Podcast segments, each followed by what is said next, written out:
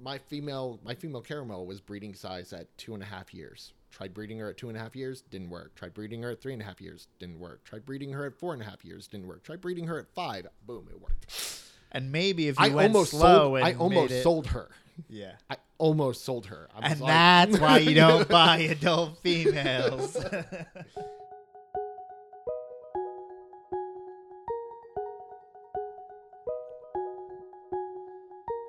This is from the ground up, the story of me starting my reptile business.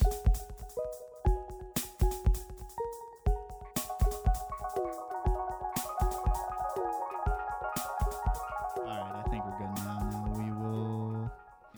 All right, so whatever. I don't know if I'm gonna keep that in. Let's just fucking start all the way over again. So Melissa's not here right now. She is babysitting for a couple that's having a baby today, and I don't know why they would induce labor on the day of our podcast. I mean, total idiots, huh?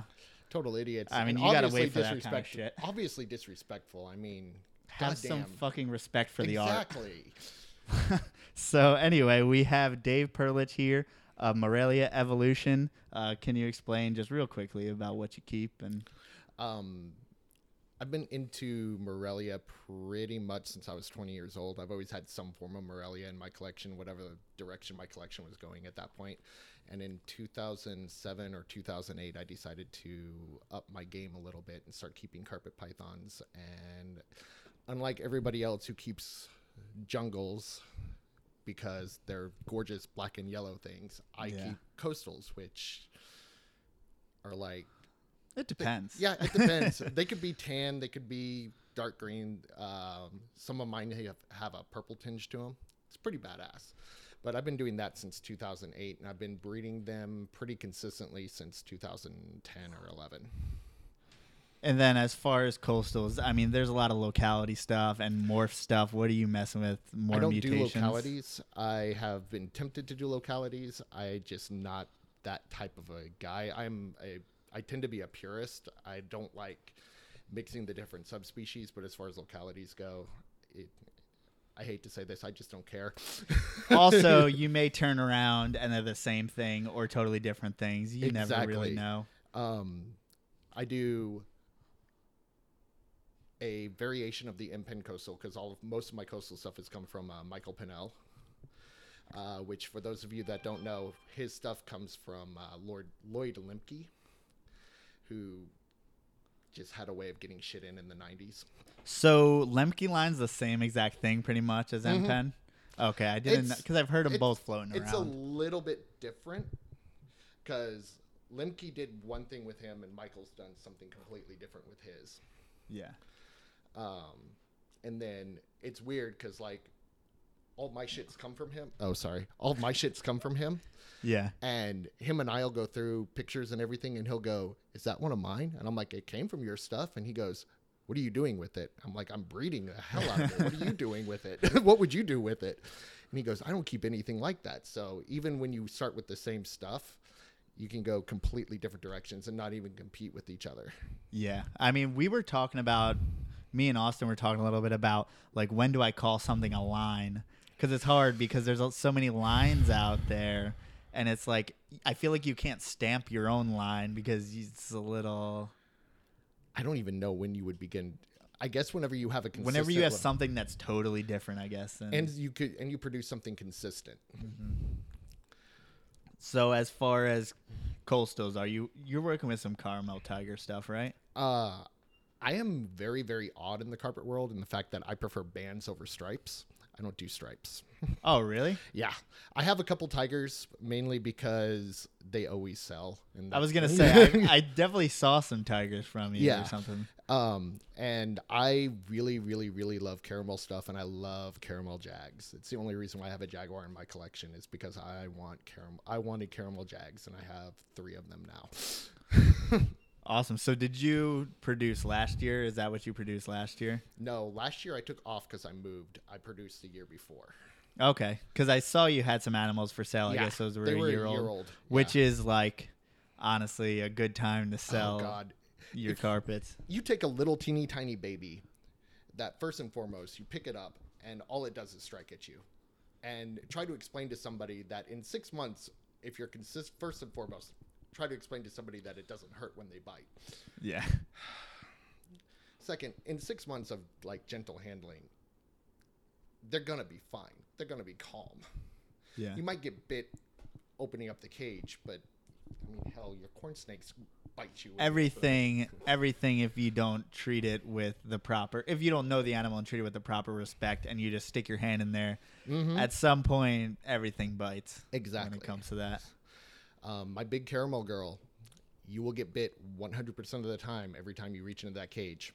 You have to get a hook, you have to get her started, and you have to get her coming out on her own before you reach in there and grab her. That's Yeah. that's just how she is. Uh, same thing with my male scrub. He's about the same temperament wise. Once you get him out, he's fine. It's just the process of getting him out. He's a pain. And then yeah, we're not going to discuss the female scrub because she's Satan incarnate. yeah i mean i think people realize at this point that it's much more rare to have a scrub that when it comes out it's nice rather than have one that's always a mm-hmm. crazy fucking dickhead but I have, I have video. My brother-in-law shot video of me handling my female scrub where she wasn't. She, I must have caught her like on a fantastic mood because she was actually decent. is there stuff going on, on the other end as far as is it musking Oh God, yes. okay Um, they piss, they piss, defecate, and uh, musk all over you. I I'm not sure what I would rather. I'd probably rather get bit than the shit is just With scrubs, it's well uh, I, I, I'm not a, I'm not sure. I'm not sure about other people's experiences. My Yeah. ex, my experience with them is is that they like to piss all over you and then bite you and rub and force the piss into your skin.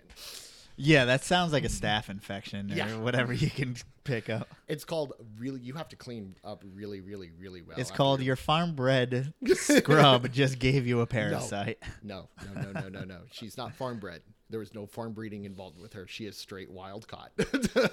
Even better. Absolutely. um, she is long term captive, so and uh, my quarantine and deparasiting procedure is a lot different than Austin's. I don't do anything with them. You're like it will run its course. Well, most of the bugs inside Or you, didn't see anything. most of the bugs inside inside of them um they're one it is more important to get them rehydrated get them calmed down get them de-stressed and get them eating than it is to de-parasite them. And usually within a month or so most of the parasite load is out of their body. At least in my experience that's how it's been. Um, if there's anything left after a month then i'll go through and do that.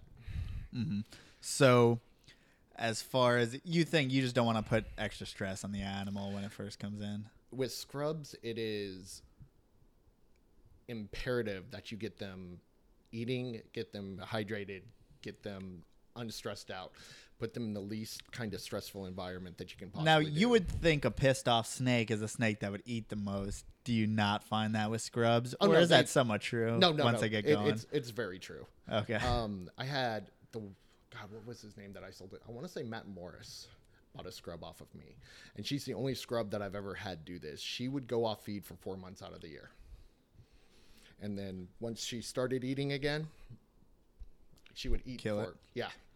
I mean, if it's a, you would think maybe if it's wild caught, it's in an area where you may have some type of migration or something. Maybe she eats a shit ton of birds at some point that are passing through, and then nothing shows up, so she goes off feed. Maybe that's a natural cycle that is perpetually happening. And Have you ever uh, but- heard Vin Russo talk about the insular boas? yeah, Yeah, like they don't eat for 10 months out of the year and then they eat every single day for like a month or two. yeah. Yeah. So it like could be that type of thing. a quick like recap on that. So it's basically these these boas that are, you know, separated on islands and just hanging out in very small, you know, areas of Central America, South America, wherever those islands are located. But on the the islands don't have many species of pretty much any prey items, and then during a certain season, a migration of birds will come through, and then they will like chow on that a lot, very very heavily, and then not eat for the rest of the year. Actually, listening to him talk is how I developed my feed schedule. I feed very lightly throughout the year. I don't make them go nine, ten months without food, unless you're my ball py- unless you're my big normal ball python that does that on her own. Um, That's a ball python thing. for those of you that don't know, that is very, very, very much a ball python thing. They tend to go off food. Um, but I feed very, very sparingly, and then starting usually August or September, I start feeding very, very heavily. Like I go from once every six to eight weeks to once every two weeks, and then once a week in like September and October, and then I cut it off again. Yeah. So I mean, I do something similar. I try to have at least some type of change as far as a seasonal change to where once that female, at least for the carpet, I would hope once she gets big meals, since she never gets big ne- meals, she'd be like, "Oh fuck, Mhm. now it's time." Like my big caramel girl got rabbits for the first time this year, and I discovered That's she- hardcore for a carpet. Um, Ryan said, "You have a carpet that's big enough to take rabbits," and I'm like, "Yeah, she's like 10 years old."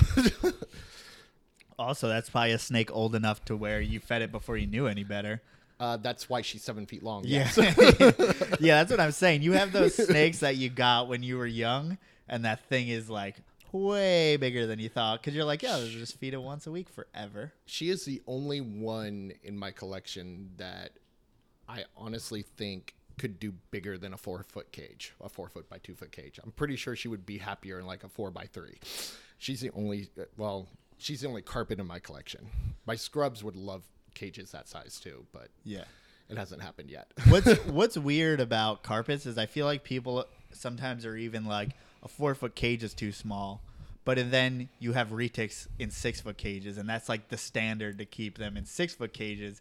And then it's like, wait a second, so you're talking about this male retic that's like ten feet long, and then this carpet that's like five to six feet long. mm-hmm. So why is there such a discrepancy when they're both pretty semi-arboreal and pretty active snakes? Why doesn't one and one equal two? I have no earthly idea because that doesn't make any sense to me. Yeah, None whatsoever. it's, and then also I think there's a lot of misconceptions in the hobby as far as we decided some snakes need to be kept really small, and then some snakes the opposite. When in Mhm. the same thing, I don't know. It's- Across the board. Um, I think in general, uh, if you talk if you talk to any anybody who's been doing this a very long time, um, in general our snakes are overheated, Yep.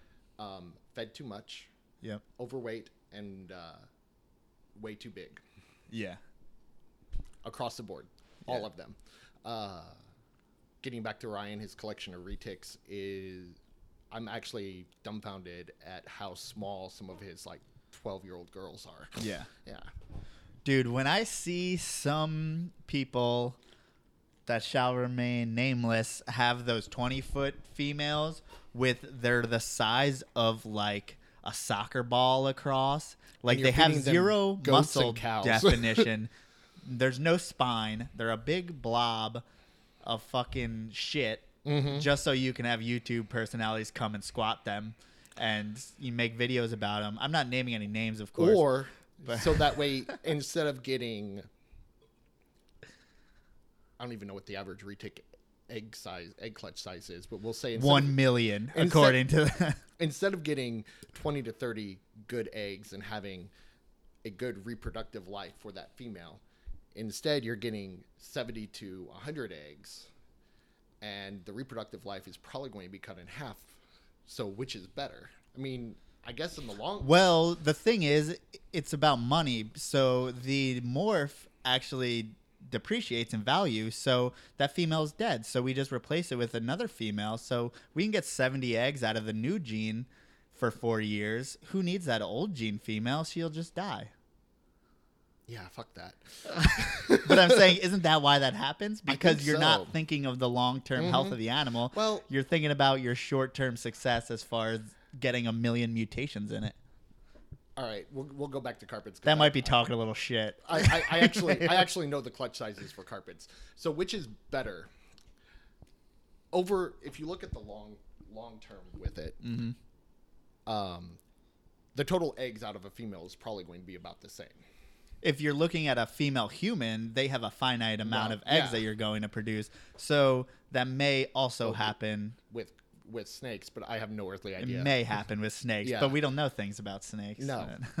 No, as you said earlier, we're at about the 1500s when it comes to our snake health, our Yeah. reptile health. But um, so the in the long term, over the long term, your the total amount of eggs, the total amount of babies would probably be about the same. But which is better to have a reproductive life of 10 to 12 years or a reproductive life 10 to 12 years and have the snake live 20 to 30 years or have a reproductive life of like 4 years and the snake only lives a decade. yeah. I guess if you're going by the market and producing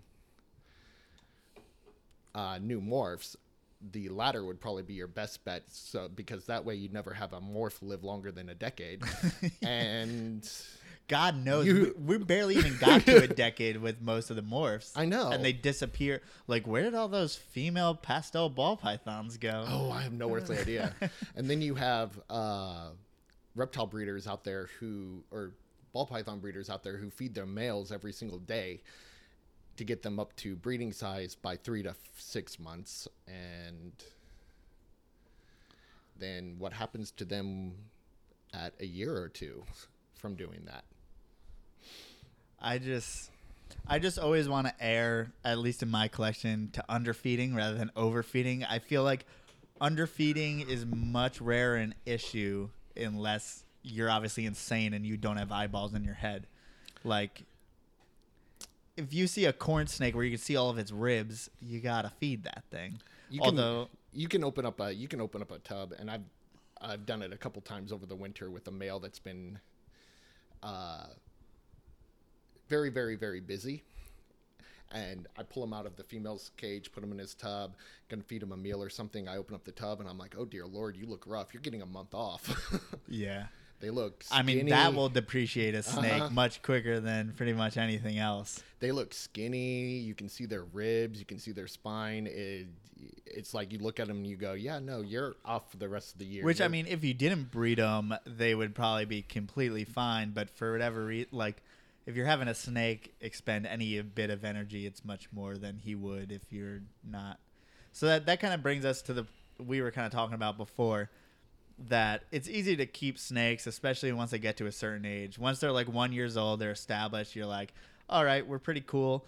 And then you start breeding the snake, and then that's where you run into problems, especially with you know females and you're putting two you're putting two animals together and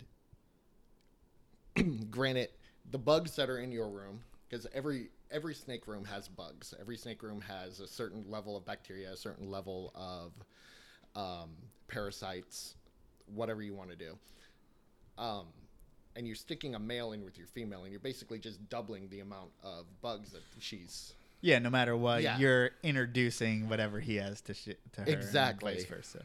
and sometimes well actually no like 90 95% of the time it goes off without a hitch you have no issues then there's that 5% of the time and yeah That's a whole thing. I was wondering if I should keep. Everyone keeps their carpet pythons in the breed for the winter, Mm-hmm. but for me, what I find is no one, no, not many other species do that. So I was like, I wonder if I should just introduce, and then you know, just because she doesn't kick that male off the hot spot, and then I don't get RIs in my males, but I mean, maybe we just don't have carpet breeding tuned in good enough. Because ball pythons, you can do that, right? You know exactly when the female's ready to go. You put them in, they're doing it real quick. I wonder if there was a way to do small introductions like that in carpets. i would okay talking with ball python breeders um, even the ones who don't have an ultrasound they can look at a female and tell about how big their follicles are And Yeah. i'm wondering if you, you can do something I didn't bring in the bottle opener.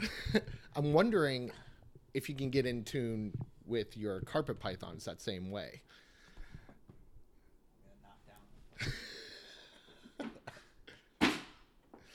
All right, learn that in college. Badass. That's a college education for you. That's pretty much all I got. That and lots of debt. Lots of debt. It's like my wife. My wife has the same problem. Uh, she has an excellent alcohol tolerance. She can Um, open a bottle Mm-hmm. She can with her teeth. No, not with her teeth. She doesn't want to ruin her teeth that way. But she can open up a bottle, and uh, she's got a lot of debt. Yeah, it's classic. Mm-hmm. What the hell were we talking about? Um, we got distracted by trying to open a beer no bottle. idea. but um, so breeding carpets as far as introducing males to females and the possibility of problems there. I would think that similar to uh, ball pythons, where you can take a look at them and Oh, see. yeah, yeah. There you that- go. There we go. Years of ADD and having to keep track of my own conversations. No, the two of us together, we're never gonna get. Th- this is gonna be four hour podcast, and it's gonna be on the cosmos and everything other than snakes. Um,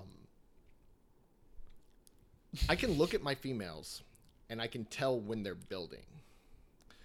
And I don't. I I 100% absolutely cannot tell you what I am looking for, but I can just look at them and go, "There's something going on with you."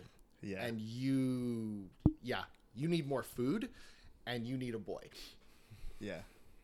So, are you looking for like high pressure systems, like or low pressure i love systems? i like love when storms come and- through i love when the hurricane came through i paired up my animals Really? and i got locks Holy shit! yep and You think that was just some fun loving, or was that maybe you're hoping that spurs follicle growth, or i'm hoping it starts follicle growth. Yeah, because I always did that with balls to where I st- I let the female know it was the season by giving her a couple yeah. a couple a freebies. pokes. Yeah. Yeah, and I mean then they're like oh okay like this is what's happening, and then they start going. Yeah, So- And then they start building, and then they build, and then they ovulate, and and then your snake that you always that is always hungry, you go in to feed it one day after it sheds, and it should be starving, and it looks at you like "fuck you, I don't want food. What is wrong with you?" And it goes to the other side of the cage. Yeah. then it's and well for me also is I put the male in and then they separate immediately. The Mhm. female's like, "Fuck you, we've been fucking all year, but not today." Not today. We're done. Get Yeah. out. So I mean that's, I mean, and that's certain things. Like I always like to, I hate telling people like giving advice because first of all I don't know shit. No one knows. Sh- like, No. we don't No, know no, shit no, about snakes in general, and like every snake's different, and you need to know by watching. As far as you say, you know when a female's ready to go. Like Mm-hmm. it's all just experience. Nothing can The- take up for experience. The you know? particular female that I'm talking about, when I can I can tell by looking, she is ten years old. She has bred. You've opened that tub Yeah, over and over, again. She started breeding when she pissed me off, and she didn't breed till she was five, and she bred. And if I breed this year, this will be her fourth year producing for me. That's very good. I know, I know what that bitch looks like when she's Yeah. when she's getting ready to do anything, yeah. and it's just it's in there with your animals, knowing your animals, knowing what knowing what they look like normally, knowing what they look like abnormally, and shit. And I think that's a cool thing about being you're kind of in that sweet spot, which is where like I kind of want to stay to where you're at, you know, maybe like 50 animals. Mhm. I feel like once you get to that point where you're like, I don't know what's in this tub. Like if you told me like, hey, what's in that tub, third one up, you know exactly what animal that is. Uh, I think you lose touch after a certain amount. I'm not sure what the amount would be, but I'm not hundred percent sure. I know every animal in my baby rack. I'm just not hundred percent sure on its position. No, the babies I Yeah. can't tell you now. Um, I like My- block them out of my head. my grow ups and uh, my subadults and my male rack and my cages. I know where everything is. Like Especially if you're like this one, when I open the tub, will try to bite my face off. This That's one when you- important to know. this one, when you open up the tub, likes to come flying out face first because he's always fucking hungry and he wants to eat your face. Yeah, you definitely know where your scrub is. Oh yes. Yeah, And I always make sure I know where she is before I open up the cage. Yeah. I mean, that's part of the fun where people that don't know your collection, like I used to have my roommate Ryan, and I'd be like, "Hey man, just open this tub for me. I'm gonna clean him." And of course, it's a dickhead, and, you know, like. But I mean, you know your animals as far as Mhm. everything like that. So, do you think, um, or how many animals do you have, and then how do you go about? I have between 40 and 60. I'm not 100% sure on the exact number. But no, I'm not asking yeah. for an exact number because none of us know. Yeah. Um, if you have more than 10, you don't know the exact number that you have. And if you breed, you don't know how many you have. It's like the person who counts their tattoos Mhm. when it's like once you have a few, like if you ask me how many tattoos I have, I'm like, I don't know. I have I have tattoos. That's all I know. Yeah, I have same two. with snakes. Once you get Yeah. past thirty, I have two tattoos. I know exactly which two they are. Yeah. As soon as I start adding more to it, I won't know. yeah. Um, what were we talking about? Fuck. Dude, Melissa usually keeps me on course with this stuff, and she'll like whisper to me like what we're talking about, but we're fucked. Yeah, we are. Um, so for carpets, do you keep anything else other than well, fucking bulls? Let's talk about bulls. Oh God, bulls are awesome. I love bull snakes. Yeah. Uh, mine are. I tried breeding them for the first time this year. Uh, got eggs. I don't know what the hell happened to the eggs. The eggs went bad. You fucked up colubrid eggs. Apparently, You're gonna, you're drunk. Go home. probably. um, they are awesome. I have a hypo Stillwater, pair of flames, and a pair of Easterns. And I have one Texas Yellow Bull that was given to me. And Tony, I still hate you for that snake. Tony Jerome, is that who Mm-hmm. you got him from? I tried to have Tony on the show, but he won't. He won't talk. He won't. We It's- to, It's weird. He's a good guy. Love him to death. Been over to his house a couple times, and you go over to his house and get him talking, and I'll there- just record him in secret. So- yeah, because I mean, he's like, "Yeah, come over see my collection." I'm like, so I, I mean, I'll do that. I'll warm, I'll butter him up, hopefully, to get him over here sometime. But um, it's so cool that people are even willing to come over. But you would have to get him talking about his apodora.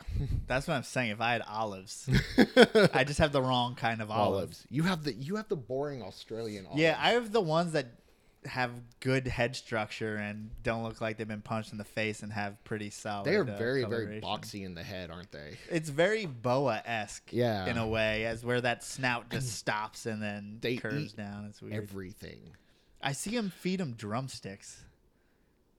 In the Like- wild, they eat scrub pythons. Savages. Yes, I tried. Anything To, I tried to feed my olive a corn snake. Wouldn't have it. No shit. I have a The Woma Mexican blacks all day. You know? Cribo all day. Um, my Woma will eat baby carpet pythons like that. Yeah. Mhm. It's always good to have one of those around. and if you tell that to someone in casual conversation, they'll like you're a monster. But not all babies make it. Mm-mm. My wife looked at me the first time I told her. She goes, "What is this snake's purpose?" At uh, the time I had a yellowtail Cribo, and I'm like, "Well, it serves two purposes. Number one, it's very close to an elapid, and I miss my cobras. Number two, it eats my babies that don't that I don't force feed. Yeah. I every single time I force fed, you force feed, you force feed, you force feed, you come in and you pull up the tub and they're dead. Yeah. So I don't force feed. Either you're going to make it or you're going to be food. I mean, some people say that that's a gene that you may pass on. So problem feeder may have more problem feeder babies, so they try to get that out of their collection. That's an old corn thing. That's, that could be in the blood python community. yes they, and no, because I mean, just captive generations that we've had so far have gotten much better feeders over time. But yeah, I don't know if it's one for one. I think it's more of as a collective we've gotten better. I wonder if it's kind of like uh, the striping gene gene in carpets, where you need A, B, and C to line up perfectly for striping. You know, you need A, B, and C to line up perfectly for I don't fucking want to eat mice. yeah, I guess.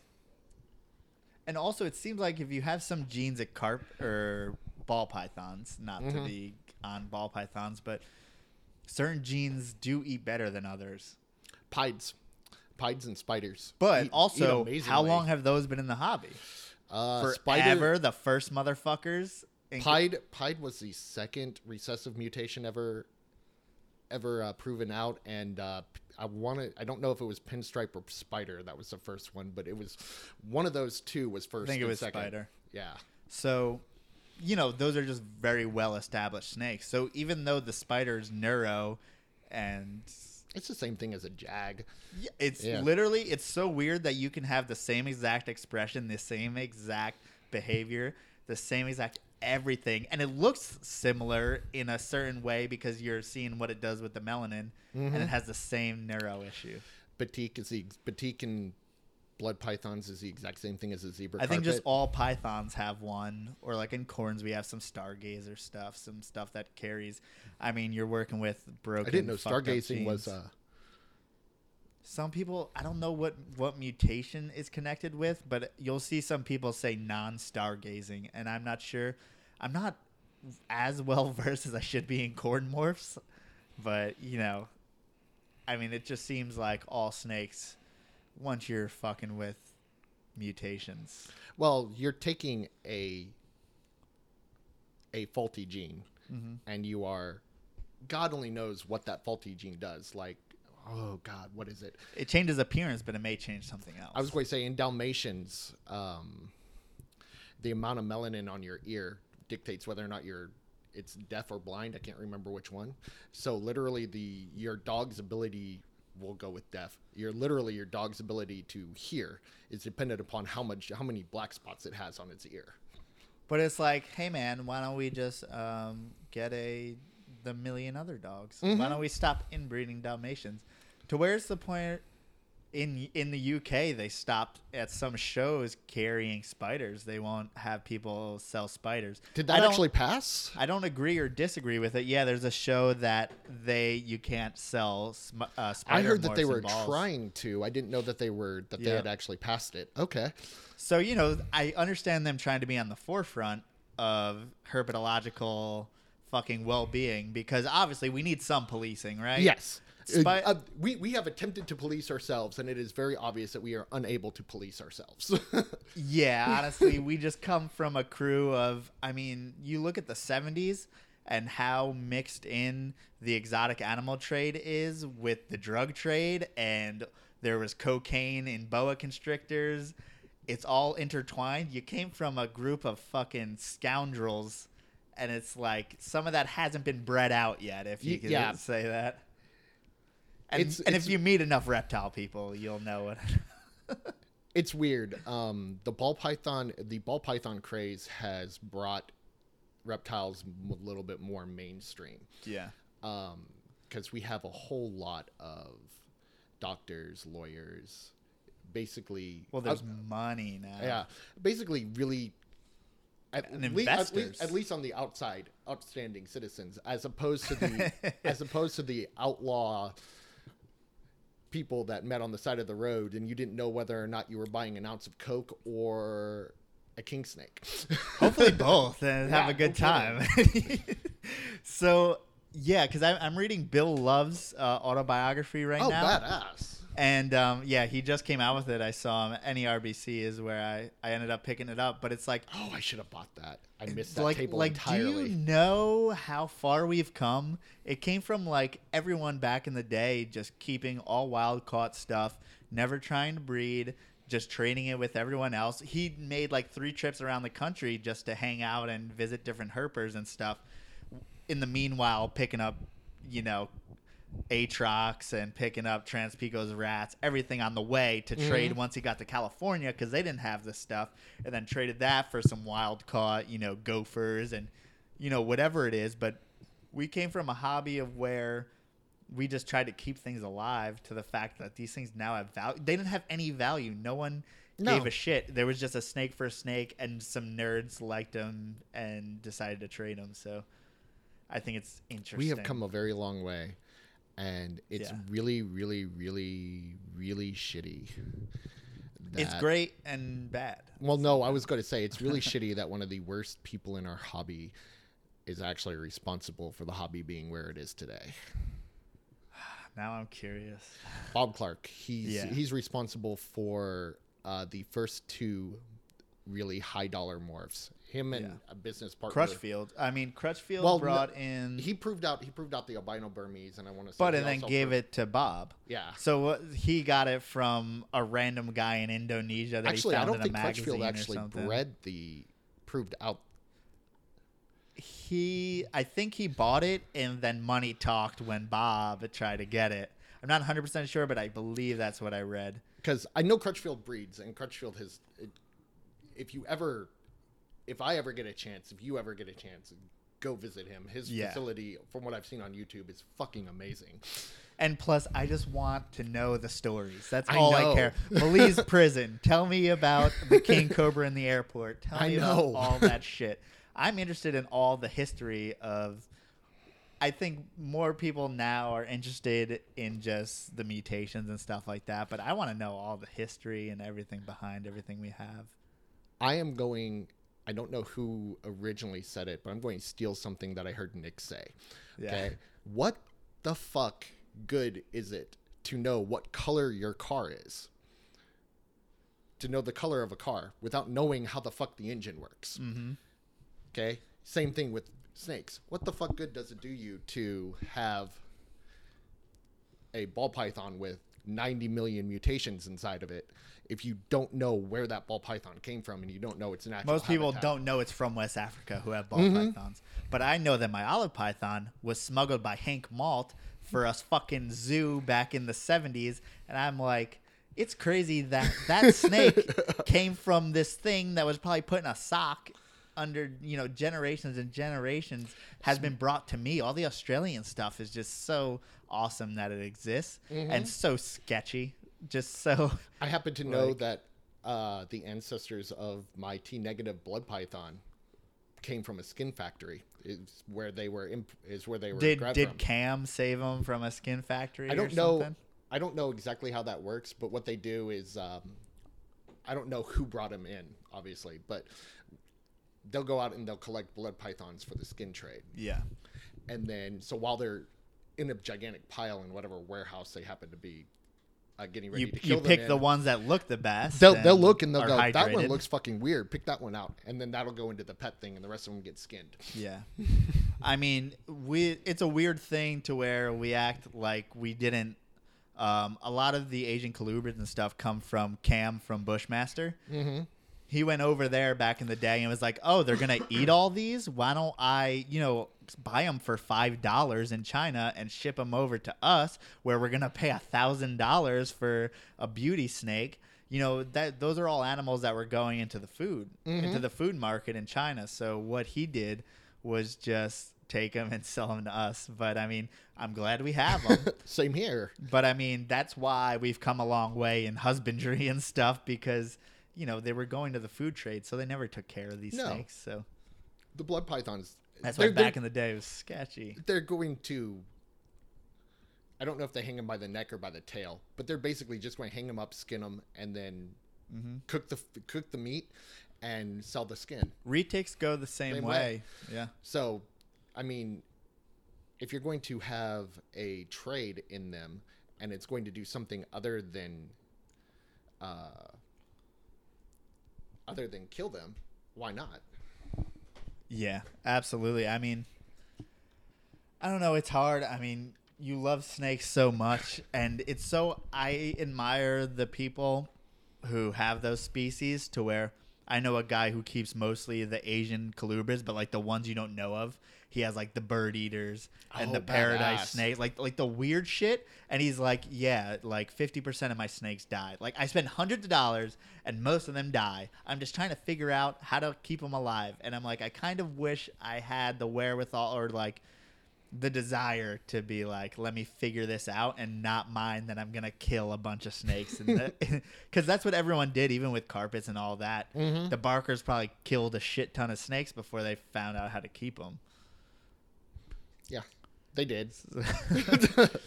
um, if you ever get a chance to talk to Dave, actually I've never even seen Dave. talk If- to Tracy. yeah. Tracy is a wealth of knowledge, just an absolute. I just wish they would be more open with that knowledge because I feel like they are in a hole. They are, and they're in a kind of a they they are very they are currently working very very diligently to keep our hobby alive and keep our hobby from being regulated and they're very deeply involved with uh, controlling the regulations from the government and from the states and everything Really?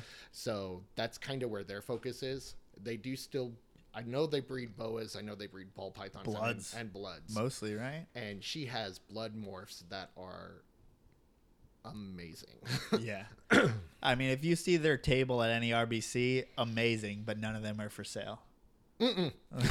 so it's like, It's like um, you'll have ninety percent of the table is just absolutely gorgeous, gorgeous snakes, and then like not for sale, not for sale, not for sale, not for sale, not for sale, not for sale. Oh yeah, by the way, this normal that's for sale.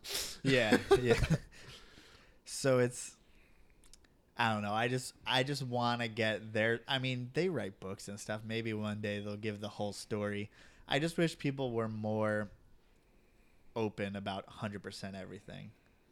It's hard to do that sometimes. It is. It's very hard to do because people jump down your fucking throat and it's like i'm just trying to be the one honest person it's it's not only that it's you you will get so much heat in this hobby like if you if you sell a snake and for whatever reason you can't ship it ship it for a couple weeks. And then you contact the the uh, person who bought it and said hey man this thing's developed a little bit of a rasp. I'm going to keep it for a couple weeks take it to the vet get it looked at. All of a sudden your entire collection is sick and dying and nobody will buy from you. Turns out it's a percentage game. If Mm-hmm. you have a large collection i mean that's why i i try not to scrutinize too much as far as that goes on Yeah. some people it's like we were talking earlier about mites. Everybody gets mites. There's Mm-hmm. no, there's, if you say you don't have mites, you obviously have one, maybe two snakes, and you've only been keeping them for six months to a year. and you should look at them closer next Yes. time and go in and take a look at the cage because I can almost guarantee you, if you say you don't have mites, you do have mites. and it's like you never exactly know where they come from and i've just i've had bouts where i keep my snakes in brumation near a drafty window and all of a sudden you have mites immediately. Um, I do my brumation in my garage, and when I pull them out, they have mites. yeah. And it's like where are these ferocious snake eaters? Like what are they doing? The ret like my what the fuck? I thought they were pretty specific to cold-blooded animals Mhm. so it's like where are these fuckers just waiting to jump on my captive snake I have no earthly idea. these set what are they doing the rest of the year like there's no other snakes for them to jump on i'm confused Where the fuck did you come from in a garage? Like, Like, who knows? we clearly don't know anything about these No. like yeah i mean like we said before like we were talking before we don't know anything about keeping snakes and the sickness involved I have been keeping snakes regularly since I was seven years old. Um, six or seven, something like that. Uh, so 30 years I've been keeping snakes. And I can say that I have a fairly good idea of what I'm doing. I have a fairly good idea about what I what works for me, but that's about all that I know. yeah i mean it's hard to think that there's there's no veterinary medicine there's not much research on snakes Mm-mm. So, like we were talking before, you go to the vet, they give you a certain amount of antibiotics.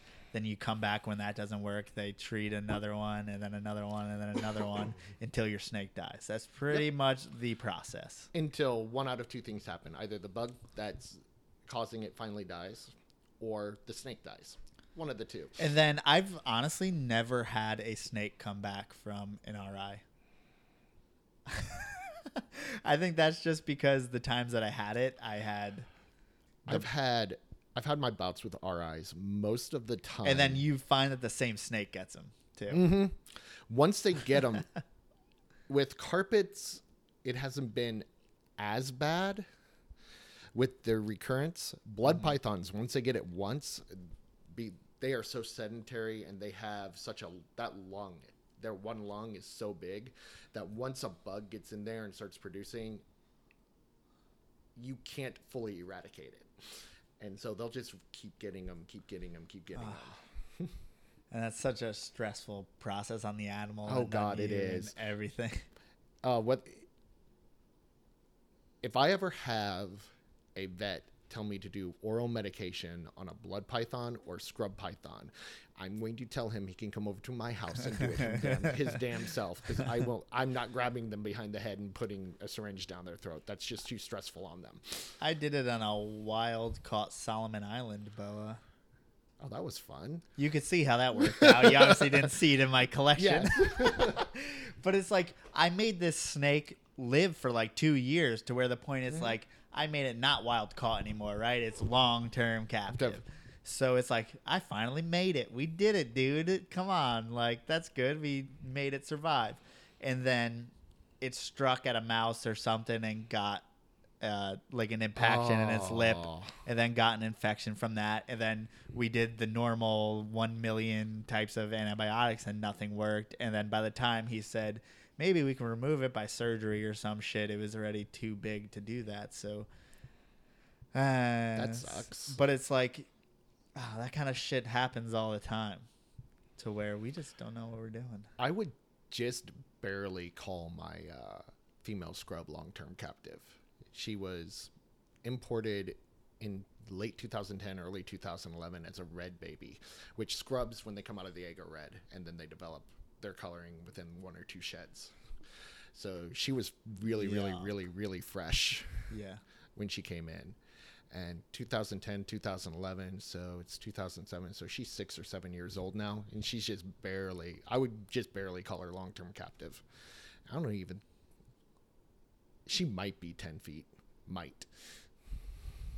Is that I don't know what locality she is. but- Um, Merauke, Southerns. so what do you find as far as southern scrubs? What's the what's the size on them? If you talk to anybody but me, it seems to be that they are between 10 and 15 feet long. I seem to be doing really well at keeping mine under 10 feet. Yeah. um, but I feed very lightly. I they are the only snakes in my collection that are fed like insular boas, uh, where Seasonally. very very very seasonally, um, very seasonally. If they get fed off season, it like she's ten feet long and that big around. She might get a medium rat off season every eight to nine weeks. Uh-huh. Yeah. So are you doing like appropriately sized meals to the width of the snake, and then how often? I am doing for most of the year I am doing almost repulsively small meals. Yeah. Like meals where you think that they wouldn't even be able to wrap it. And then come about August that's when she got she starts getting like large rats and rabbits. and she gets large rats or rabbits for 2 to 3 months. About every 2 to 3 weeks. So if you go from like a medium rat to a large rabbit, you're like, it is time. Like as far as I you am- are in. I am 100% telling that bitch, "Listen, you need to start doing something." Yeah, she's like, this Mhm. is when, you know, all the food comes this certain time of year. Exactly. And then that's weird. Like, but with my hog nose, I can't ever feed them anything more than their body. Like, you have to feed them small all the time. They don't Corn snakes, ever have to do want the same anything thing. big. Yeah, in a way, you end up feeding like three pinkies instead Mhm. of moving to a medium rat. So, I hate to for people to listen and then say, "Hey, like," because my jungles or my carpets in general, I only have jungles, but Mhm. I feed them very large meals about every three weeks. Yeah. So, so you can either do an appropriate sized meal or do a very large meal more sparingly. Exactly. So, or with colubrids, small meals often in Mhm. general. I was going to say my bull snakes get fed every five to seven days, Mm. and my females get fed every five to seven days. My males are fed like a, every three to four weeks. Yeah. Um, Again, that has to do more with I don't want them to get any bigger.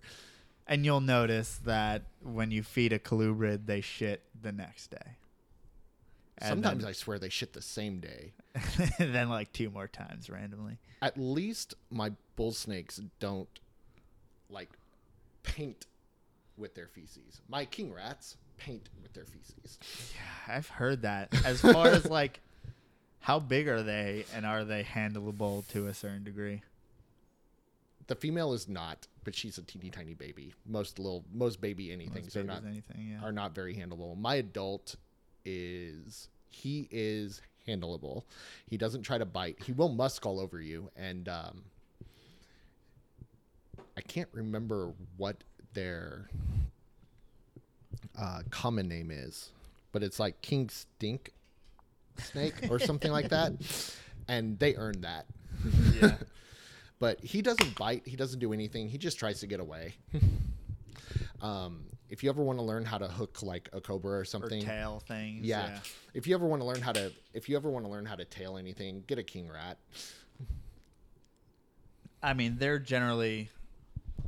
Do you do you? So is your male a little bit older, or He is.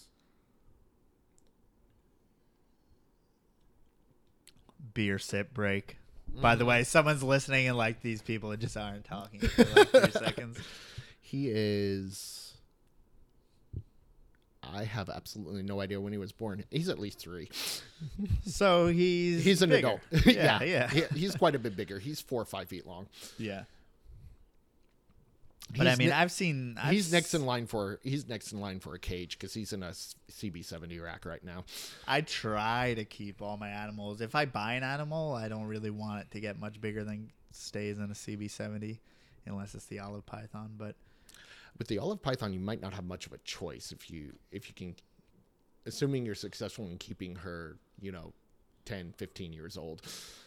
No, no, I know I'm gonna have Yeah. to go. and then also, I've heard Jeff Harwick said that you need a larger enclosure in general just to breed them. That might be the key to make them breed more often. I've heard having an extra male does that too, because apparently competition. But apparently um, male combat is very important with them. Uh, I have. I'm going to preface this by saying that I have zero fucking experience breeding Liasis. Yes. Uh, I am just going by what I have heard. Mhm.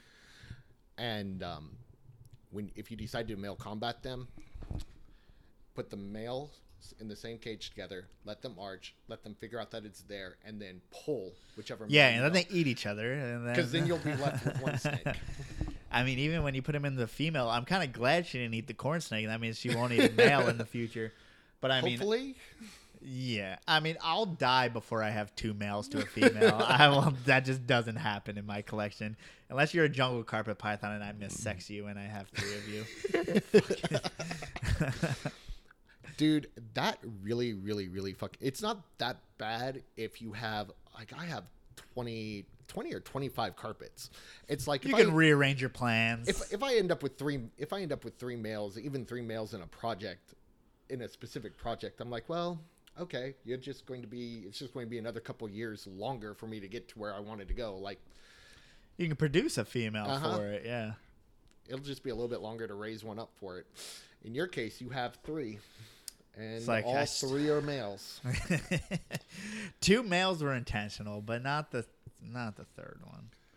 Did you see the one that uh, they tagged you in it? Yeah, yeah. It's like that's that's am I about made of money? that's about what you're going to pay for. uh, for But that's about what I need. I don't want anything less of quality. I was going to say that that's a really good price on a really good, on a really yes. I know. So for context, I have a male that I thought was a female. Put them together. They combated. So obviously I have two males. And then I'm like, fuck, I need a female. And then a female, perfect female comes up, beautiful highlighter line, I believe it is from Beehoff. Is it? Or he has a different name for his line. Um, it- Blaze line is yeah. the name of his line. But and then I'm like, yeah, that's perfect, but it's eight hundred and seventy five dollars or I nine thought it was hundred dollars. $973. Nine hundred seventy five. Yeah. It Yeah. doesn't matter. It's a fairy tale number to me at this point because like It's like it's like rent. You you don't need Yeah. a place to live. Yeah, like I can get evicted and buy it for sure. and that's like more than my half. So, Mhm. so I mean uh, so at this point it's like do I buy a baby and raise it up or do I just go fuck myself and then it's like almost to the point where I was so discouraged I'm like do I just sell my carpets?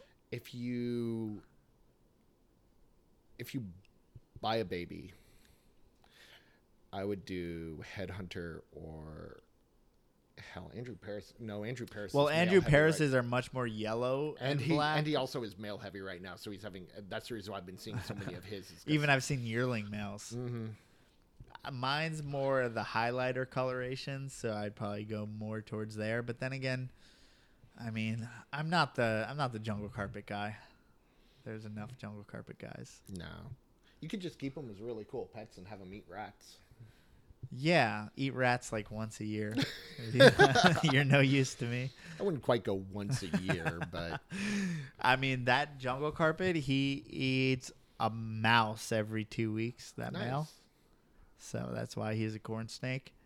but I mean, he just eats mice because obviously for jungles, once you feed them mice, they don't like rats. I IJs do the same thing. I've a, Really? I didn't think that uh, my experience raising Morelia has always been Bredl's pythons and coastal carpets. Uh, historically, two of the least hardest uh, of the Morelia to switch over from mice to rats. Yeah. I have a fucking IJ that is stuck on mice, and I'm like, Really? okay, and it's a girl too, and I'm like, you son of a. It's like once you get on rat or mice for a female, for a male, I'm like, oh, that will keep them small. oh That's please, great. absolutely. Yeah, you're, you're a male. You're a male and want to eat mice. Merry Christmas. Yeah, but it you have that female good burp into the mic on Yep. that one. If you're a good, if you're a female, you really want to pound her with those medium rats and shit. So, so do you have a do you have a male IJ or hmm I have a male IJ and uh, I have a 20 year old IJ. That has a hell of a story. holy shit? Where'd you get it from? I bought it in 1998 at a reptile show in Grapevine. Please tell me it was an adult male at the Nope. time or I don't. I don't even remember what I bought it as. I have no earthly idea what I bought it as. Um, I gave it to a friend of mine. He kept it for 20 years. He was a bit of a stoner and fed it whenever he thought about it, which turned out to be just that's about perfect. Which turned out to be just about perfect because it was about every four to six weeks. And she is six and a half, seven feet long. She is, her head is like that.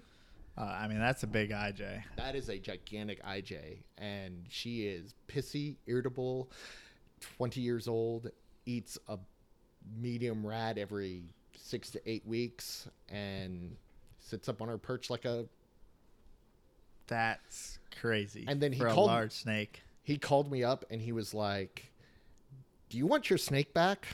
And I go, "The snake that I gave you?" What snake? Like that thing's. And he said, "Yeah, the snake you gave me." And I'm like, "Hold on, wait a minute." It was like 1999 when I gave you that snake. It's still alive. yep, she's still alive. Holy shit. hmm I mean, that's a real quest in longevity as far as I don't know almost anyone who has a carpet 20 years old. I know a few. Um, Mike's got Michael's got a few that are 20 years old. Yep. That makes sense. He's uh he has his O2 Lemke girl and she is phenomenal. It's one of the few coastal carpets that I've ever seen. That makes me feel like shit when O2's like 20 years ago. Oh dude, tell me Yeah. about it. um he has an O2 Lemke girl and I'm like, what is- is that girl, five? He's one she is one of the few coastals that I will say is a genuine 8 to 9 footer. Most people when they say they have 8 to 9 foot coastals, I'm six three and I hold up the snake like yeah, you I'm like- measured the shed, bitch. That's I'm and I'm like, there's no way this bitch is much bigger than six and a half, seven feet long. yeah.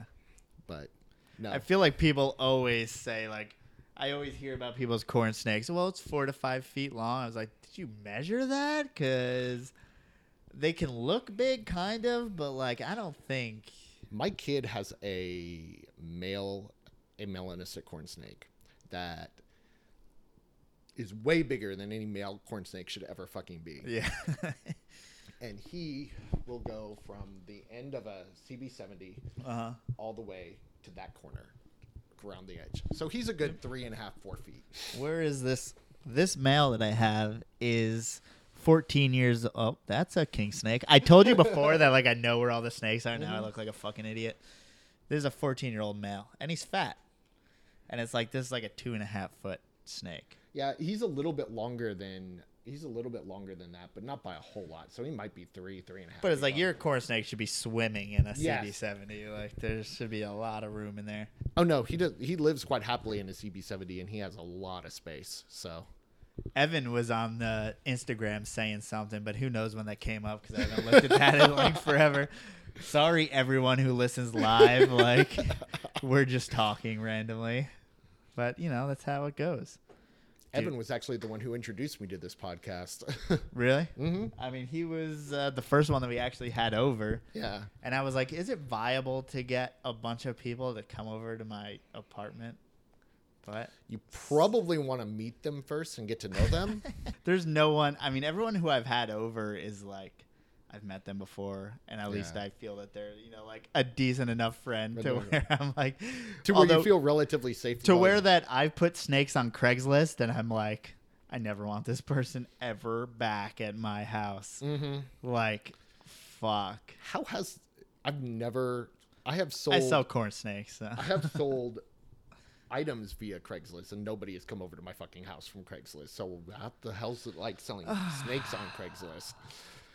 Um, well, I try not to, but sometimes it's like if it's someone new and they want to know how to keep a corn snake, it's much easier for me to demonstrate how to keep it if they see everything. And like they may get excited at like, you know, some of the other snakes and be like, I didn't even know that existed. So Mm-hmm. that's always fun, but you never really know who you're gonna get, and usually it attracts the wrong crowd. Craigslist in general, once you go to snakes, once you're at a low price point like corn snakes are, you attract a different kind of crowd. It's different with us who, if you're selling like a four hundred dollar snake at that price point, that person probably really likes snakes. Yes. So And hope well, I've talked to a few breeders who sell who will randomly have guys who just come up and go. I want that one. That's twenty five hundred dollars. What are you gonna do with it? I've been wanting that. I've been wanting that color forever, and I I want that snake. And they have no intention of breeding it. It's going to be their pet. They're going to love it. But those guys are few and far between. yeah, if you find a weird one-off collector guy, Mm-hmm. I mean, it happens, but it is. I actually, Eric Burke and I have talked quite a bit, and Eric talks about this a lot. Can you do a story while I pee and I'll listen to you absolutely. through the bathroom door? but like be very talkative. Absolutely. Because it might be a long one. I had a few beers in between here. Absolutely. I'm trying to put down the microphone without. Him and I have talked, and where we're missing on uh, snakes as pets in general is selling to the pet only market because inevitably every single animal that you sell becomes your competition because everybody wants to breed. And I don't know how you change the market or how you change marketing snakes or reptile pets in general to where they're similar to dogs. Like you have one dog, you might have two, but you have no intention of breeding them, and you'll go out and spend two thousand dollars on a pet Rottweiler, but yet you won't spend two thousand dollars on a pet snake. Instead, you want it for the cheapest price possible, so you can go home and produce more of them. Yeah, That I almost sell exclusively to the pet trade. Mm-hmm. corn snakes have transitioned to that. Yeah. Which I it has its problems and it has good points to it. I mean, Mhm. as far as you get obviously beginner people who don't know anything about snakes and then like I had someone come over and ask what kind of crickets it took and then Oh, I'm fuck. like calcium dusted. No, no, I was like, dude, it eats pinkies. And he's like, what's a pinky? And then I'm like, you're going to have to take off your pinkies. But like, dude, it eats mice. Like, Mhm. what? You haven't gotten this far? like, I thought you would get this far if you were into getting a snake, but but then There- again, there's you know a bunch of people who don't give you problems, and Mhm. I mean, no matter what that happens, but inevitably you are you are going to have all different kinds of people that sell all the different kinds of people that buy. You're going to have people like me that will come up to you and go how much is it? Okay cool. Here's your money. Yeah. give me the snake. Um just out of curiosity what's it eating just so i know what to buy okay cool badass and then you'll never fucking hear from me again yeah, um or and then you'll get the ones who sit there and they harp you with fucking questions about like you should have this general knowledge before you came to me, but. I mean, and the people who are ready to learn, that is just as Mhm. well. But I mean, there's some that are uh, not as receptive, but you know, they want to tell you how they saw that someone kept their snake, and it's well, mm-hmm. you know, I've proven successful, so just take it from me a little bit. Like, I mean, you can always work with people, but uh, it can be tough sometimes. It can be. I still I sold a snake after 52 emails. That was like three weeks ago. And then I had to stay at a 7-Eleven, and they didn't show up. And then they realized it was the wrong 7-Eleven they sent me to. So they sent me a new address for a new 7-Eleven. Then I sat there for 20 minutes while I was harassed by a homeless man. and That's because you live in Dallas. that's because I had to go to a weird part of Dallas to meet them because they weren't not sketchy because it was off of Craigslist. and that's, folks, why you don't. Uh, if you don't have to go on Craigslist, don't. 52 emails. After about six, I'm like, dude, just call me. Just, well, the thing is, she had to have her daughter do it because she didn't speak English well enough. So her daughter was Ah. text, was emailing. It was all fucked up. It was terrible. That's but I mean, the daughter was like way into it, so it was like that's cool. But this is a real pain in the ass. And then and then I would be like, so this is how you do this, and she's like, yeah, I know that.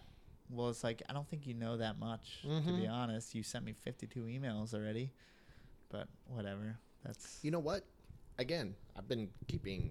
It'd be easier for me to tell you the snakes that I haven't kept than the snakes that I have.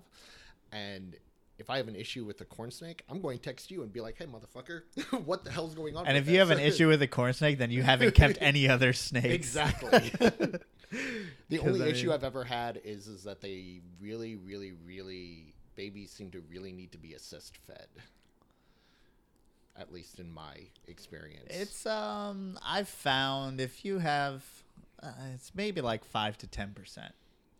Um, I just apparently the, been really lucky and just gotten that ten percent of the babies that or maybe I'm just working with real old school stock who are.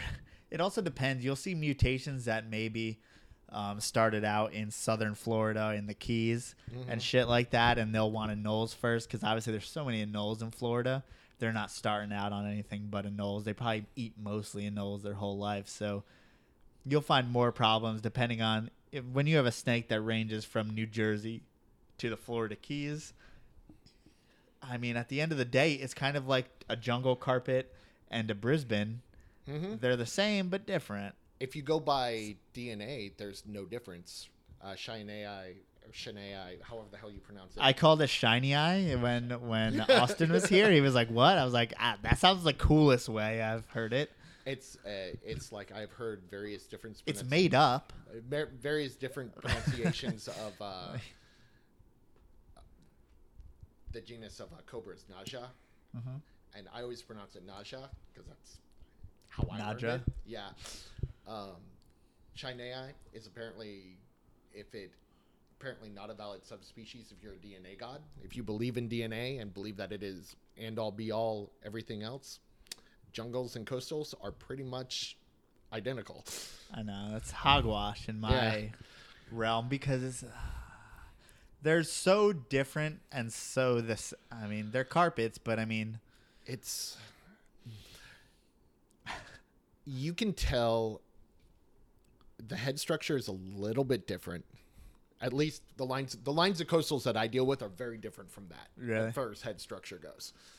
Um I mean, they definitely are just bigger in general. Yeah, they tend to be bigger, and in my limited experience with jungles, the coastals seem to be a little bit tougher as far as temperatures go. jungles. My jungles have always been good. Yeah, Which is weird. They're the most northern, so you'd think you have to keep them hotter. But I've always kept them 85, and everything's been good. But I have no experience with any other Mhm. subspecies or species or whatever the fuck you want to call your carpets. like, so I don't have any reference. yeah.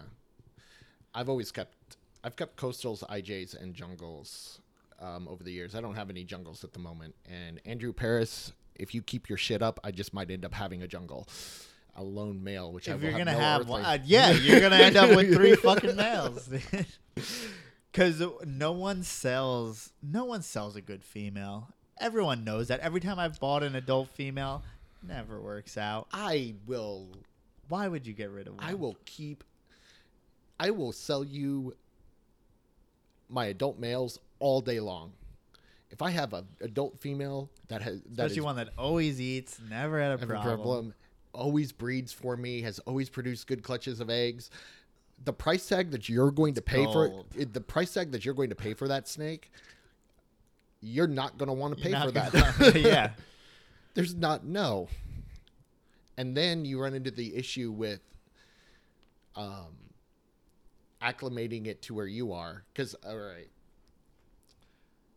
You have Bill Stiegel, Michael Pinnell, and me. All three of us keep carpet pythons. All three of us live within an hour general an hour yeah. of each other. And all three of us keep very differently, and all three of us have different factors that we use to uh, induce breeding. Yeah. Michael says that um, temperature is more of a factor for him. And so he just feeds weekly and doesn't do anything. I found cycle feeding is more of a factor for mine, and temperature cycling does almost nothing for him. And Bill does a little bit of both.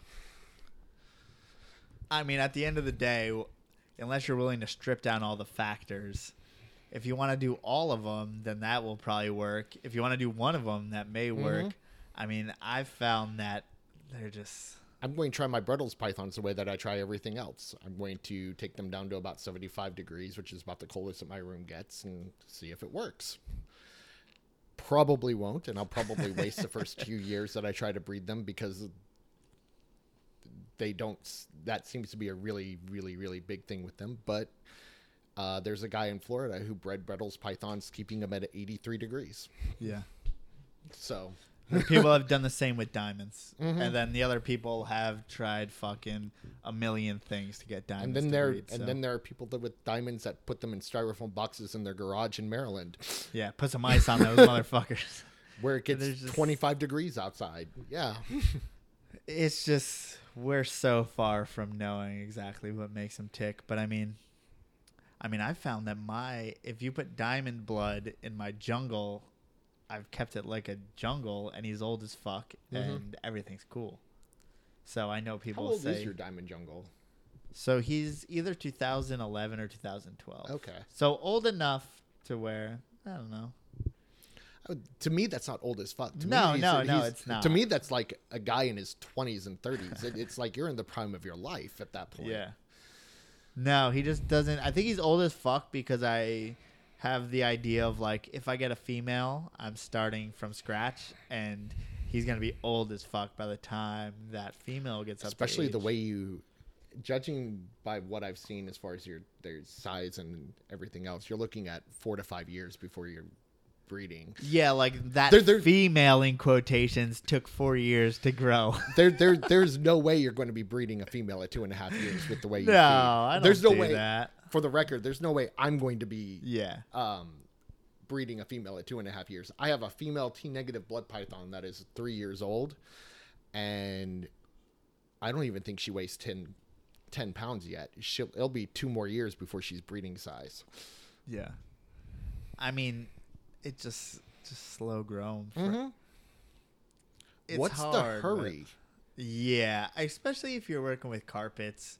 Jungles have been around. You're not gonna make some new jungle all of a sudden. I mean, the only thing that you're hoping for is is black and yellow and a badass pattern yeah. okay you're Whether not going to make happens in three years years, or five four years, years. whatever. I mean, my female my female caramel was breeding size at two and a half years. Tried breeding her at two and a half years, didn't work. Tried breeding her at three and a half years, didn't work. Tried breeding her at four and a half years, didn't work. Tried breeding her at five, boom, it worked. And maybe if you I went almost slow sold. and I almost it- sold her. Yeah. I almost sold her. And like- that's why you don't buy adult females. so it's like if you would have just slow grown her, she would have went at three or four, but you try to go fast and get her And- up quick, yeah. and she still ended up going at four or five years, somewhere in that area. yeah. I mean at some point you're making more work for yourself and more of a detriment to your and again, progress. she's seven feet long and has a feed response that when you open up the tub, she's three feet out of the three feet out of her cage, lunging at you. It's not pleasant. But I mean, I always would rather have an asshole than someone who doesn't want to eat. Very true. I mean, That's really the worst thing with. I mean, for carpets, I feel like that's never the case. No, they're almost all assholes, and they all almost eat. I mean, like either way, they're gonna eat. I feel Mhm. like It's just a matter of what they want to eat. Because you do run into periodic mousers, you do run into periodic dumbasses that want chicks for some stupid reason. Yeah. I mean, I'm, I've heard it a lot in Scrubs as far as have you ever had uh, scent with chicks or I haven't had to scent with uh, chicks. In order to get the one that Matt bought off me started on rats, I had to feed her the first four times on chicken. which is weird because it's like what are they eating in the wild that's chicken like? No earthly idea. If she hadn't eaten chicken, I would have tried quail. that might have been closer. I don't know. I'm not even sure what they're eating though in the wild, but No earthly idea. it's like I don't think people realize that it will make me look stupid if someone's like, "Oh, you you know about snakes? Like, what about scrub pythons?" It's like, well, you have to go balls deep in some of these things just to know half of what you're talking about. mm-hmm. Like, I can keep a jungle carpet, but I don't know much about the natural history and biology as I do some of my other snakes. Well, it's a lot easier with like your hognose snakes that's a native to here. Yeah. It's like I know the natural history of my bull snakes because they're native to here. Um, I know the natural history of m- most of the Morelia that I keep because of that. Scrubs are no longer Morelia; they're Simalia, Simalia, Some shit that Latin. starts it's with an dead S. language. God damn it, get out of here. S, which I don't agree with. I think they should be lumped in with retics. I don't think they should be their own separate. That's so weird. They're like the weird bridge between retics and carpets. but, hmm but no, I don't. I will 100% tell you I can keep a scrub python alive, and if you give me a wild, if you give me a wild caught one, I can get it acclimated. When Yeah. it comes to breeding, I am literally throwing darts. Yeah. Is this gonna work? Fuck no. All right. Is this gonna work? Fuck no. All right. Let's try a combination. Let's do these two things. Shit. and it's the thing is you need you're waiting that six years for them to acclimate, and then you're waiting year after year to do these little tests. At the Mhm. end of the day, you have an old scrub to where you have an old, irritable bitch of a female Yeah. scrub that just looks at you at the end of the day and goes, "I don't want this fucker in my cage anymore. Get him out." which is why like someone needs to really go laser focus on There- it and keep it going. there are two on the East Coast that are doing it. David Uh, Means. David Means and Chris Foley are going pretty laser focused. But I it. think David Means went hardcore and then he laid off and then is going hardcore again. he he's gone in and in the decade or so that I've been doing carpets, he's gone in and out of scrubs. I want to say two or three times. Clearly just you gotta stick with Yeah. it at that point, right? yeah. Um, he, what they need is they need somebody who is willing to dedicate the time and the space. Yeah. And the time. that's such the another time. thing to where it's like like sometimes Melissa's like that snake's really cool. But it's like you don't understand. In order for me to breed that snake, like I should probably only have that snake Mhm. or be able to dedicate much more time to it. To breed scrubs, I probably should get rid of most of my collection. I feel the same way even with green trees, which people breed a lot, Mhm. but it's like uh, the most successful people like green trees are the ones who are really just Focused on green trees. The only exception to that would be Bill. Bill, Yeah, ish though. Ish, he has yes. carpets and some balls, but like, Well, I, I would put him primarily. I think but if you're has- looking at Rico, Buddy Buscemi, everyone else, everybody else is just laser focused on green trees. Yeah. Or at the bare minimum, arboreal stuff, because most of the people that have green trees also emeralds. have emeralds, Yeah. Amazons, and uh, Candoia boas, that type shit. So weird how that all it all lumps together in a weird way. The Mhm. same way, you know, carpet people like scrubs because they used to be Morelia and that kind Mhm. of thing. Like, you find that some subsets of the hobby just keep the same kind of shit. It's really weird. Yeah. Um, back to Austin and his Bredl's pythons. Austin, I used to think Bredl's pythons would solve all the issues that uh, people have with carpet pythons because all I've had, I've raised four of them. I've yet to successfully breed them, but I've raised four of them, and they've all Uh-huh. been super sweet. They've all been super tame. They've all eaten like gangbusters. Until I got Austin's. They're more like a typical carpet. they like to bite. And he did mention that when we were talking to him, and it's like I thought that they were the most calm of the Inlands are the most calm, and then Inland's bred also, lie. yeah, is what I've heard. He has both. Mm-hmm. At this point, Those are beautiful, by the way. If you've Yeah. never seen them, it's so seeing them in tough. person is different than seeing a picture of them. It's like a lot of my decisions. Uh, Melissa's halfway into them, so it's like she doesn't quite grasp the inland thing. I'm like, that's blue. She's like, that's fucking gray. I'm like, you don't understand. For a snake, that's blue. And then she's like, all the lavender stuff. She's like, oh, that's not lavender. What is that? I'm like, it's the closest thing we have to blue. Some of my some of my Pinnell uh, coastals have lavender in their sides. They kind of Yeah. look that bluish color sometimes, Mhm. and they have that lightish tone to where I've been I've my wife is not into snakes at all. Uh, doesn't like them. Um, if you're usually lucky if she walks into the room. So the fact that yours actually comes into the room with you, that's amazing. They're also corn snakes and not Yes. scrubs. so- and the fact that I threatened to feed my Yorkie to the scrub python probably doesn't help matters. That's probably a reasonable size meal. but I mean, fucking, I don't know why you don't see an inland and say that that's. See, I'm actually pissed about caramels because Michael Pinnell at NARBC had an inland at his table. And I looked at that and said, that was fucking amazing. I want one of those. And he told me, I probably, I didn't probably, I definitely fucked this up. Yeah. I heard caramel. So I was all like, all right, I want a fucking caramel coastal. That's what I want. I want a snake that looks like that. It's a caramel coastal. So I bought a caramel and I grew it up and it doesn't fucking look like that. That's like, um, just an inland.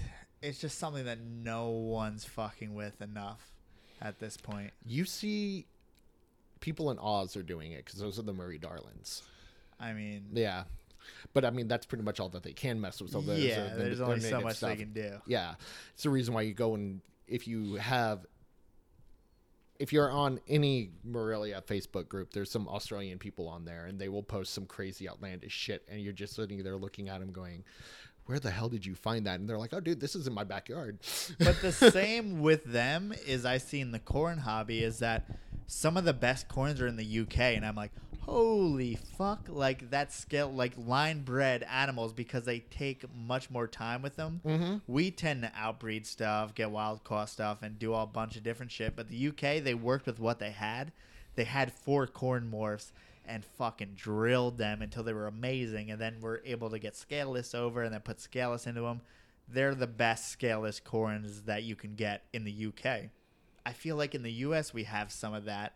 Our jungles, I don't see many jungles in Australia that can compete with our jungles just because that's all we had and we were able to hammer that down.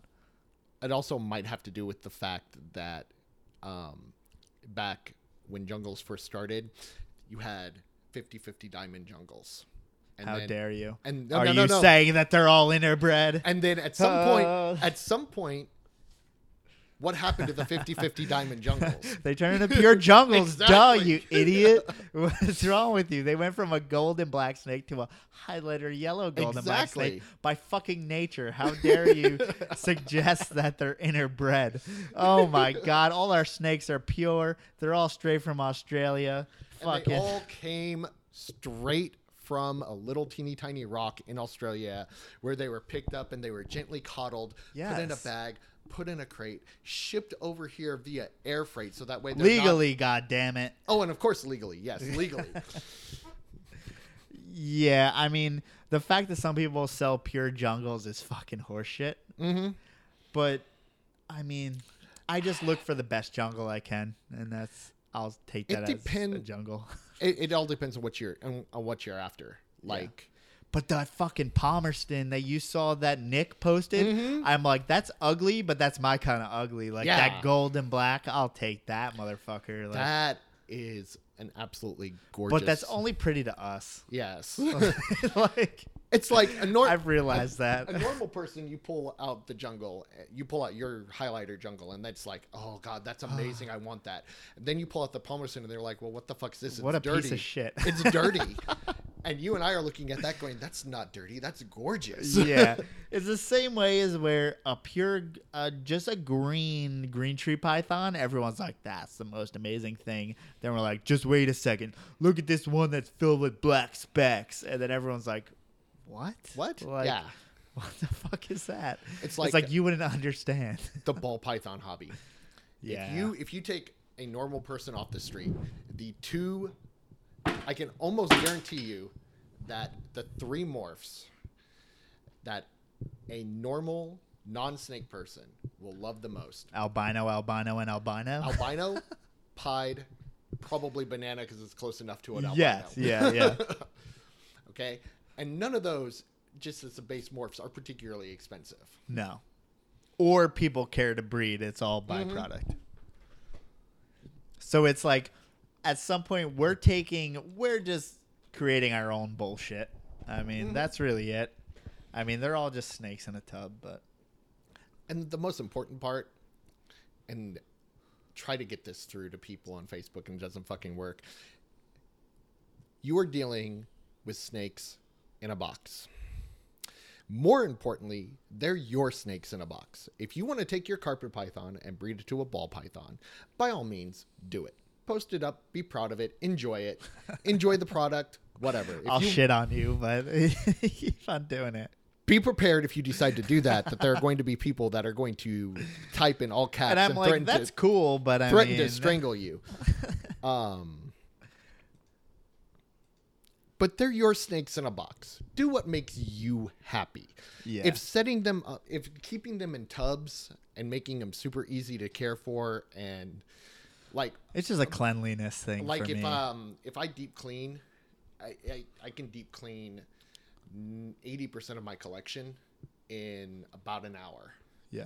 Okay, my eight four foot cages take me like eight hours to clean. And you never get those corners. no, and you never They're get them filled with clean. eight years of shit.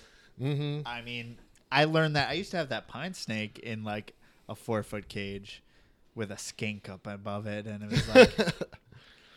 Try to get a pine, pine snake shit out of there. You just never find it all. Mm-mm. It's just so weird how a cage ah, just becomes so much harder. Yeah, So I mean, for me, just because I act like it's a fucking. At, at the same time, it's not a doctor's office. Yeah. We're never gonna be sterile no, but I try to be as clean as possible, which is silly because you're taking a bunch of snakes who live in dirt. But I mean, not only that, but I inevitably, inevitably, the second you change their water bowl and the second you change their cage, they are going to shit all over them. Especially if you keep colubrids, it's just going to happen. it's just a weird thing where that's. I feel like we get in our our own way. I mean, mm-hmm. you can do whatever. You can do a bunch of different things. They all work, but I've learned a few different things the hard way over the years. Um, the very first uh, Borneo shorttail that I got, I micromanaged like a motherfucker, and it got an RI, and it got all this shit and everything else. Do you know when it became normal and when you Eating- went borderline animal neglect on it, basically I said fuck this, and I set it up in a tub, and I put it in a corner, and I damn near forgot about it. Because that's what Ryan said. He's like, I took this thing out and it fucking gets a sniffle. Like, any changes will fuck up a red blood, from what I hear. Yeah. They So. do not like change. Um, most of mine,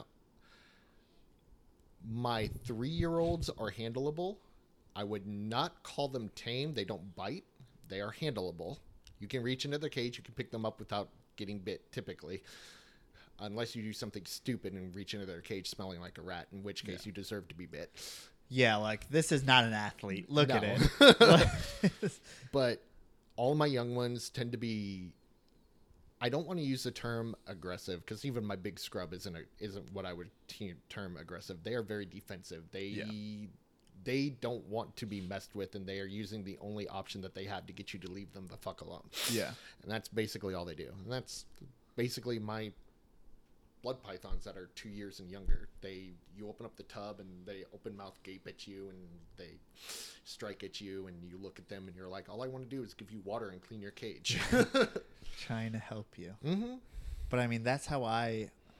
I I'm not sure if you can tame an animal, but Corn snakes, you can. I I'm pretty, know, I'm pretty sure corn snakes are pretty tame at this point in their. And plus, the more you handle them, the cooler they seem. But I mean, for me, like, you picked up all the snakes that I never pick up today. Mhm. They didn't bite you, but it's Mm-mm. like I just don't pick them up because they do the universal sign for not pick me up, meaning Mhm. like rattling their tail and hiss at you. Then I'm like, all right, bro, I see what you want, and I'll give it to you because like Mhm. whatever, it doesn't matter to me. I don't need any uh, affection towards these guys. I kept venomous for years, and because of that, And you handled them freely a lot. oh, absolutely, I kissed Steve, them I, on the head. I Steve Irwin them. It means you screamed and ran around, but then you had him by the tail. Look at this one, mate. Look at this one. Um, and because of that, I don't handle snakes. Like I've, I'm, I've. My idea of a tame snake is a snake that I can go in, pick it up, put it in a container, clean its cage, pick it up again, and put it back in its cage, yeah, it's and, perfect. and not get bit. That's my idea of a clean. That's my idea of a tame snake. Yeah, My idea of a tame snake is not taking it out, putting it in my lap, and going and watching fucking TV with it. yeah. Your snake doesn't give a shit about The Walking Dead. no. Hey, what's up? You are like, you're like an. app. this has been. You, you're not here, so you can't really keep us on subject on things, but This has been interesting. We're just talking about a bunch of different things. Okay. well, we're still going if you want to allow us to keep on going, unless you want to. Okay. We're just gonna keep on going with this podcast thing. Um, we were talking. No, all the beers are here. We just drank most of them, or I guess I drank most of them. Yeah, I'm nursing a hangover today, so I'm kind of taking it easy. But he, he acted like he was the lamest guest, but he doesn't know that Evan drank all Dr Pepper. Oh, for his- God. he just drank like five cups of Dr Pepper. He just hopped up on Mountain Dew on the podcast. But- Oh, there you go. Some we didn't start over Instagram. I don't give a fuck. Um, what were you talking about? I have no earthly idea. so snakes, huh? Uh huh. I know that there was blood python talk. I know there was scrub talk. I know. so it's like I don't handle my snakes. No. I don't. Um, I rarely put top hats on them. no, no, They definitely don't. they put top tend to hats on. like that. This Was it a Mexican hog nose? Because that's funny. No, I showed Oh. it to you. I don't remember. But yeah, very interesting. How My- dare them? My wife went through and put a lion's mane on one of my carpets. See, that's where it starts, and Yes. then full tuxedo and everything. You know. And I was like, no, they're pop tops. And I was like, Um, I just did a weird uh, judo move. it's a, it's a testament. It's a testament to how well tempered they can be. If you can mess around enough with a carpet python's head and put a lion mane on it, I would say that's basically. I'll see if I can find the dog. picture and post it to your Facebook page and and and write blasphemy Uh-huh. across the top. But no, it's it's a testament to how tame they can be if you actually take the time to work with them. Yeah. Because Uh, that that that particular animal was back when I only had two, and I actually held them. And I think it's really comes to the fact is we're learning to work with them, not them learning to work with us. I think I we're think it's mostly. m- I think it's more of a. I wouldn't go so far as it's more. Um, us learning to work with them. I think it's more of a mutual thing. I think they Really? they need to figure out that we're not going to eat them. That's true. And then once they figure out that we're not going to eat them they're they're pretty cool. And then if you as you learn your animal you learn how to pick them up and how to move around them to where you don't startle them where you don't piss them off. And then there's just those animals that don't respond to either of those things. my scrub yes actually like- no no no no um i've got a buddy in the uk and he sent me over directions on how to handle them on how he handles his scrubs because he has a large collection of scrubs Use hook, put in tub, He close is a- tub.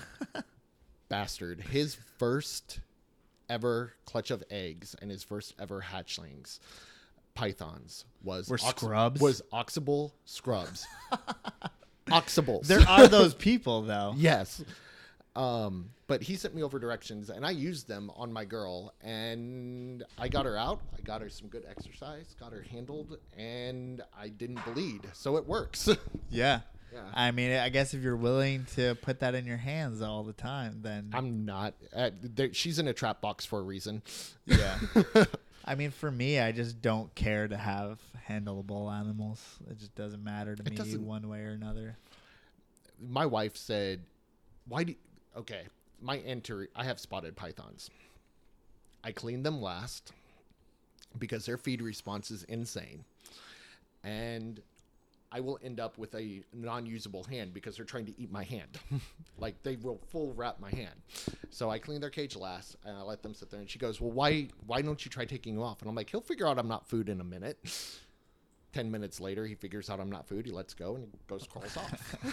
But luckily enough, it's a snake that's that size that you're able to do that. it's it's it is not a seven foot carpet python. It is It's a mixture between you're willing to work with it because it won't do any Yeah. cause any harm to you. Yes. My my big female carpet gets hooked. Yeah. Um, and if she even looks the least bit sketchy, she my hands don't go anywhere near her. It is all hook. You just gently hook her. Hook her. Hooker. um, sorry. Um, you gently hook her and We're real mature We're- over we here. are very yeah. mature. We couldn't even make it past Hooker.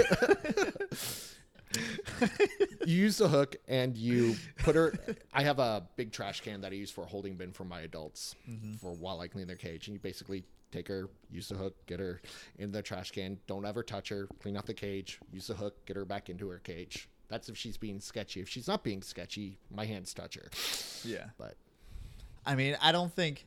I mean, for me, it's like I'll hold you if you're cooperating at the moment, and it makes me easy to clean them. Otherwise, you know, I'll put them in another tub, put them in a. Like My- if I had a garbage can like that, I my mean, I would do fours line Bredl's python is probably the closest thing that i have to a snake that i would actually sit down and watch like tv shows with. I do that with my my olives, sort of. I take her out. Like you, was- you He's- were like, that was the one snake where you were like. I've seen this bite a lot of people, and I'm like, that's the one that hasn't bit me.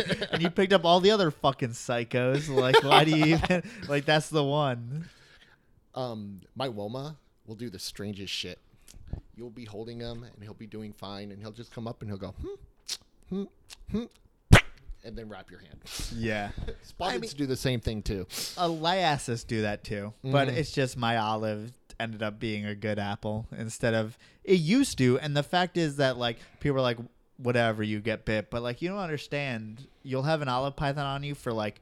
15 minutes. Like it's not easy to get off. Like the one time I had her wrapped around me, it took me a long time and it, she didn't she didn't s back and strike. She just opened her mouth and decided to, you know, Mhm. latch down and My feed response bite from an adult carpet lasted 15 to 20 minutes. lasted 15 to 20 minutes and ended with me screaming bloody murder.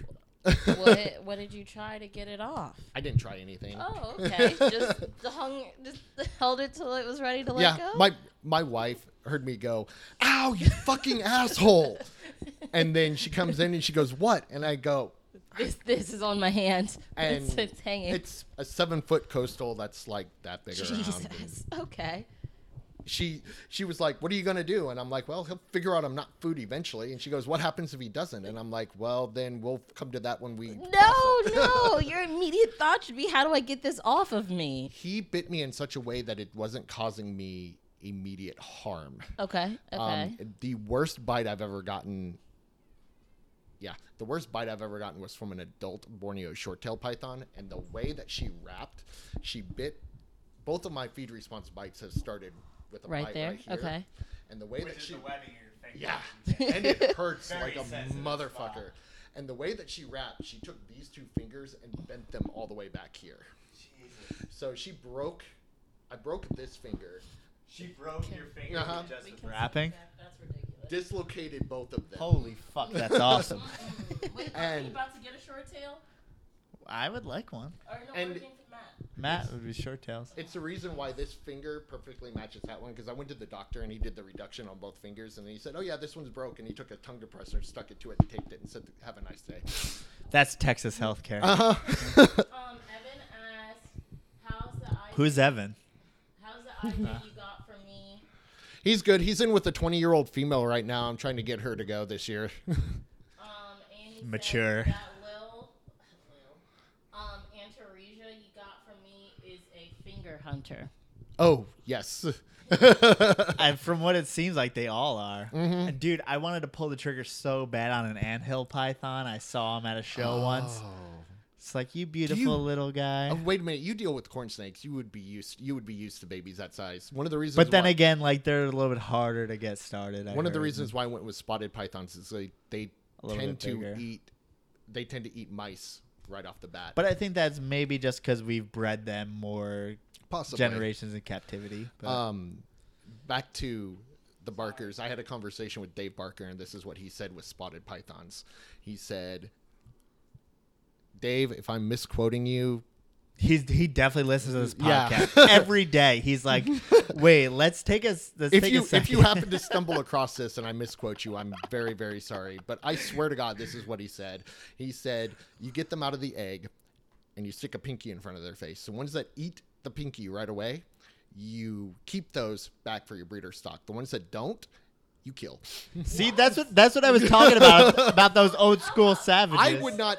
I, I would I would at least attempt to get them eating. If if you if they don't eat if they don't eat, I have animals that eat snakes See, specifically those- for that reason. But I'm sorry, you're not even giving them two chances. Come on, we're in the Those world. are those old school savages who are just like, it's fucking livestock, eat or be eaten. It's fucking dunzo. That's why I respect that and disagree with it, but agree with it all at the same time. Because it's like my corn snakes. It's like I don't. If I understand, if I had a thousand of you, maybe I would just give you to a cor- to a king snake. Mm-hmm. That'd be a lot easier and just repurpose you as food. But I want to try. I have It's a- weird thing. I have a buddy, and me and him talk about culling quite a bit, and he has the same opinion on culling that I do. Basically, By the way, no one talks about this. no, it doesn't because no, snakes never die. But he has the same opinion that I do, and it's like I don't know if it because he's he's in his mid forties, and I said I don't know if it's an age thing. I don't know if it's because I'm in my late thirties and I've just You guys are over the hill. Yeah, I, I just I, I I don't know what it is. Maybe it's because I'm also I also produce two to three clutches a year, so thirty to ninety babies, depending upon the size of the size of the clutch. He produces very manageable. Amount. yeah, he produces over 200 babies and it's like listen if you don't want to eat that's fine i have something that will eat you Yeah. if you don't if you don't want to eat Yeah, that's the thing. At some point, it's like I can either feed my king snake rodents or we can go the corn snake route. You Mhm. know, and either way, it's like maybe that wasn't a viable baby at the. there i had a i had a point in my life where i was importing large large amounts of like uh, venomous stuff and i imported a couple of uh, i don't know what they're called in the viper world as far as if they're called clutches or whatever they're called when they give live birth Babies that Babies. came out. yeah but i A clutch. I, I ended up importing a couple clutches of uh, Gaboon Vipers, and they were all set up the same, and they were all eating. They were all fine, and then seventy percent of them, or no, not seventy percent, like thirty or forty percent of them died, just Yeah. Died. So some of them are supposed to be eaten by birds. that's there's a certain percentage that are just not going to make it in the wild. I, that's why we have so many babies, Mhm. especially if you have things like like corn snakes in the wild that have multiple clutches. They can have two clutches a year. I've heard three. I've never seen one triple clutch, but I I can't remember which colubrid it was, but I know somebody they must triple- be feeding that thing fucking gerbils. No shit. I don't know what they're feeding that fucking thing. I But know I what- mean, two, even two is a stretch because usually the second clutch is not viable. In the wild, I can imagine they took- rarely double clutch. But It took me a long, long time to get my. It took me a while to get my female uh, bull snake back up to weight before I would even think about All- double clutching her. all or- my problems would happen. Well, they usually double clutch whether you like it or not once they Uh-huh. get to a certain point, and all your problems happen on the cl- double Second clutch. clutch. That's not viable. It's like, It's- oh, this is the twisted oviduct with a fucking all the non-viable eggs. There was somebody on Facebook that was uh, talking about um, what do you do with eggs that go bad and everything, or eggs that look like they're going bad or everything else. And I said, I will tell you to incubate it. I will also tell you that what comes out of there will probably be whatever issues you could possibly have with the baby will probably come from that one. That little boob egg will never eat. Yes. Um, quick question. Someone asked, "What's a better morph?" I'm assuming they're saying coastal Mojave, Mojave, or spider. um, I don't know what like they're talking about. C- they put C O S Mojave. I don't, know. Cuz Mojave. I don't know what that means. I don't know, man. Dude, as far as the question about like. what morph is better, the COS Mojave, the Mojave, or Spider, it is 100% up to you. Whatever you like, go for it. If you look at a Mojave and go, that is a badass snake, buy it. If you look at the Spider and you say that's a badass snake, badass. Dude, if someone in the ball python world was like, I fucking love cinnamons and decided to make them black, just the regular cinnamons, mm-hmm. and line breed them, they would probably be able to sell them for $200 instead of the $50 that they fetch now. I mean, if there's something that you like in ball pythons, go for it and line a- breed it, and you may work out. It may work out. There was a guy at the Repticon in Pasadena, and he only did one show, and I ended up getting his card because he had. If I ever decided to do pastel ball pythons, I wanted to buy one of his pastels. and there's He so had many be- shit ones out there. He had difference. absolutely gorgeous single gene, like not even like super pastels, just single gene pastels, and they were absolutely stunning. He had Yeah. spent some time, picked out the right animals, and bred them. which no one has done. no one Uh, does because if- all they want is gene A and gene they want five genes in this Mm-hmm. motherfucker. But I mean, if you're looking at jungle carpets and saying there's a big difference between just ones that people willy nilly breed than ones that line breed, then think about pastel ball pythons. They can become just as black and yellow as jungle You could- carpets. Ryan's. Uh, you could go to any flipper and pick out a jungle carpet. Okay, and That's that movie the- with the dolphin, right? yes. Okay. the the the uninitiated will look at that and then go to like Headhunters website and look at a. I'm going to use Why is Headhunter yours so expensive? and go to Headhunters and go. There's no difference between my jungle and your jungle, and then you and I will look at that and go, yes, there is a fucking Yeah. difference. The people who care care, Yes. motherfuckers. So let the market speak. No one will buy your shit. That's the whole Mm-hmm. thing. Like at the end of the day, your snakes don't sell because you didn't take the time in the beginning to do the work to get your best quality animal. I mean, if I bred my carpets together, Mm-hmm. I'm not selling them for four hundred dollars like Andrew Parrish does his. Mm-mm. I'm selling them for two fifty because I know they're not as good. They may be pet quality. They're gonna look fucking great, but they're not headhunter. They're not Andrew Paris because I didn't do that. you, I you didn't put in you the work. Done the work yet. Yeah, Yeah. exactly. This is my first generation. No one knows who I am. I don't have. I don't even have the audacity or the balls to say this is a four hundred dollar carpet. You I know, like- produce I produce normal coastals that I will gladly and happily sell for ninety dollars. which may come even from Michael Pinnell, Uh-huh. but you're like, um, that I will gladly and happily sell for ninety dollars. Then I produce normal coastals that I look at that and I go, no, that's like a three hundred Mm-hmm. animal. No, and if you want to pay three hundred dollars for it, you can have it. Otherwise, it will stay here. but usually that's your mental like I'm gonna keep this, but you're like this is just gonna be expensive. Yes, those are typically my holdbacks that are priced like that. Yeah, and I mean, it's probably worth that, but it's there's gonna just be so much variation in every single clutch that is, Mhm. especially in carpets. There seems to be And- a lot. Like Michael's going to pick out something completely different than what you would pick out than what I would be looking for. Yeah. So yeah. Total, total side note, but from what it seems, y'all haven't stayed on topic. um, We had a topic. um, Dave, I don't know if you've listened to some of our previous podcasts, but we have some dedicated viewers whose favorite thing to do is to compare our guests to someone in Oh, in, in the Christ. entertainment world. um, so yours is actually way better than some previous ones. Joe is named Shrek, but after he turns into a human. I can see that. Actually, Um, we didn't. Even, we had to Google it. Like I didn't even remember what. you Shrek never was. watched. the sh- Oh, But we didn't remember after. But, Dude, I watch cartoons. I love cartoons. but we didn't remember after the human part. Um, Evan is named Ice Cube.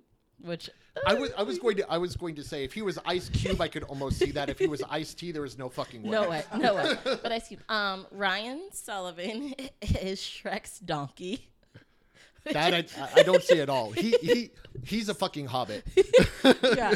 Um, Austin of Ragebeard Reptiles is how do uh, Ragnar? Oh yes, I, I 100% agree with that, and that is badass. beautiful man.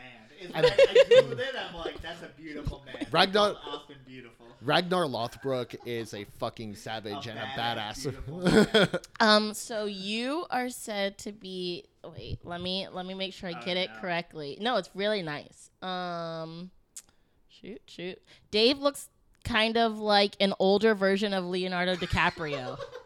I'll take that. I think that's a great compliment. I'll- I'll- like I'll- that is I'll- very. Nice. I'll take that. I'll I'll take a an They're older like you of kind Leonardo. of look like the be- most beautiful man in the world, just a little bit older. You're like, yeah, I think I'll take that. I'll tell my, I'll tell my wife. yeah. Yeah, Evan's over here repping Ice Cube and what. oh god. he is a little fuck the police, Evan. Mm, oh He yes. Let's not get into that. That makes sense. But what the? Sorry. It's the whole thing. How dare you throw a wrench into this whole conversation that was oh, very directed in one direction I direction? know. Was it a wrench? It's like, have we talked about the same thing ten times or ten things one time? I don't know. Lily pad says, "Draw me like one of your French girls." You don't want me to draw. You do not want me to draw you at all. It will end up being a stick figure. I just wish it was a coastal carpet. You were just you just drew it and you're like, I imagined you as beautiful as you ever could be, and it's a, it's a carpet. do you, carpets? Do you think carpets are the most beautiful snake you've ever seen? No. no, no. What's the most beautiful snake? It would be really torn between a banded Egyptian cobra, Very specific. very specific, or a T-neg albino blood. Wait, back that. What was that English? T neg.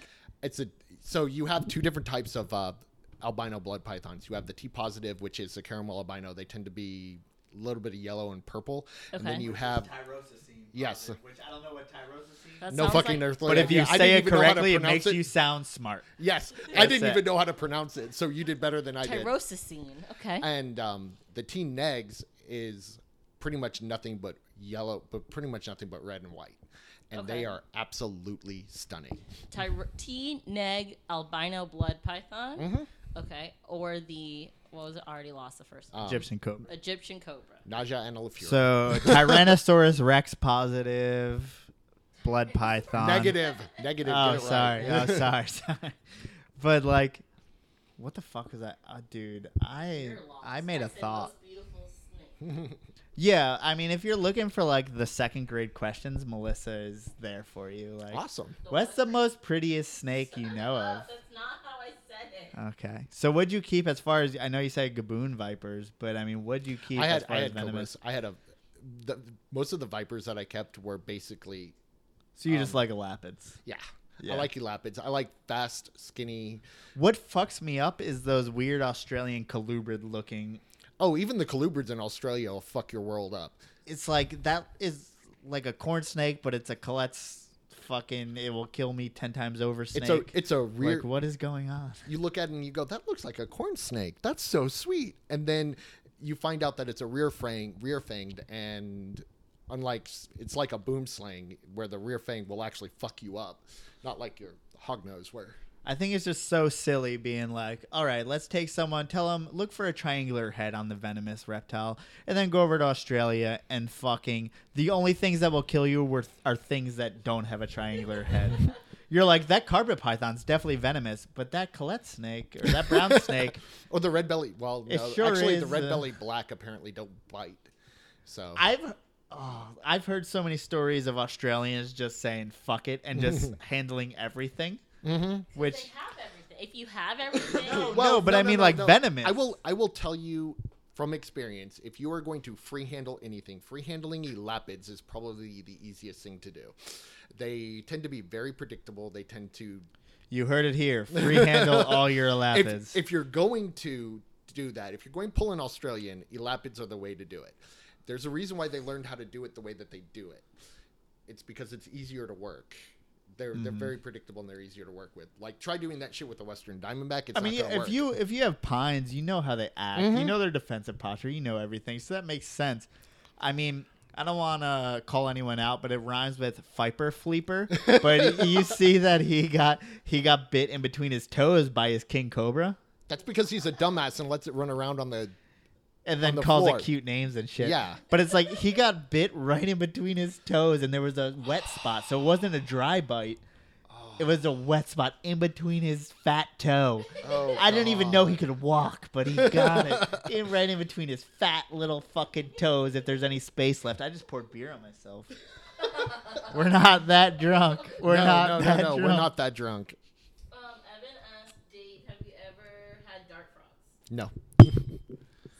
Simple. no. Um I Just drink the beer. I try. I face. tried to recoup the beer that fell down my leg and scoop it up and then sip it like Oh, a God. little, like a little kitten. But no, it didn't never work. had dart frogs. Never really had an interest in dart frogs. He's a hypocrite fucktard. Uh, the guy y'all are talking about. Oh, okay. Uh, So if it, if it's really bad when your your comment comes across YouTube and it's blocked and you have to allow it, Yeah, I think one time someone used something inappropriate and I blocked them. Um, since that, YouTube has made us like a hard N word is what really happened. any curse Fudged up. Basically, we have to approve the comment. Uh, what they don't know his name rhymes with what? Um, he's on YouTube. If you Google fucking venomous cuties, you'll find them or whatever you want. I don't know. Just Google keeping king cobras and he'll pop up. Google um Viper Keeper and it'll come up. I that think. one works. yeah. You. Um, Google person who goes around in a motorized wheelchair at reptile shows and he'll come up. oh, he can't That's walk. fine. No, he's just really fat. Yeah. It's not that he can't walk. He's just lazy. I was going to say all of his videos he's walking around. He's fine. not very elusive as a. Co- that's why he keeps mostly smaller things. He's not I very didn't- elusive. I didn't know that. He No, got, I'm kidding. I didn't know that he got bit. That was news. That was interesting. Yeah, man, he got bit in between his toes, and then the thing is, it's hard because I feel where he's coming from. He's like, I showed that to show what can happen, hmm and then people got all over him on it. Well, okay, keeping venomous reptiles Is is like different. is like riding sport bikes. Okay, so keeping reptiles is like riding Harleys. I know people that have ridden Harleys for 30 years and have never wrecked. Never had Yeah. any issue. You ride a sport bike, it's not a question of if you're going down, When. it's a matter of when. You keep venomous reptiles, it's not a question of if you're going to get bit, it's a matter of when you get bit and how bad is that bite going to fuck you over. and there, I don't know anyone who's kept them for a certain amount of time that hasn't had a bite, whether it's Or a dry close- or Or a close call. Or a broken chair. You know, That's fucking awesome. hey, now we're the same height. Yeah. I'm offended. I'm Shrek, God damn it! if if anyone's listening on the download, Dave just broke our chair, and now he's basically sitting on the floor, Indian style. Mm-hmm.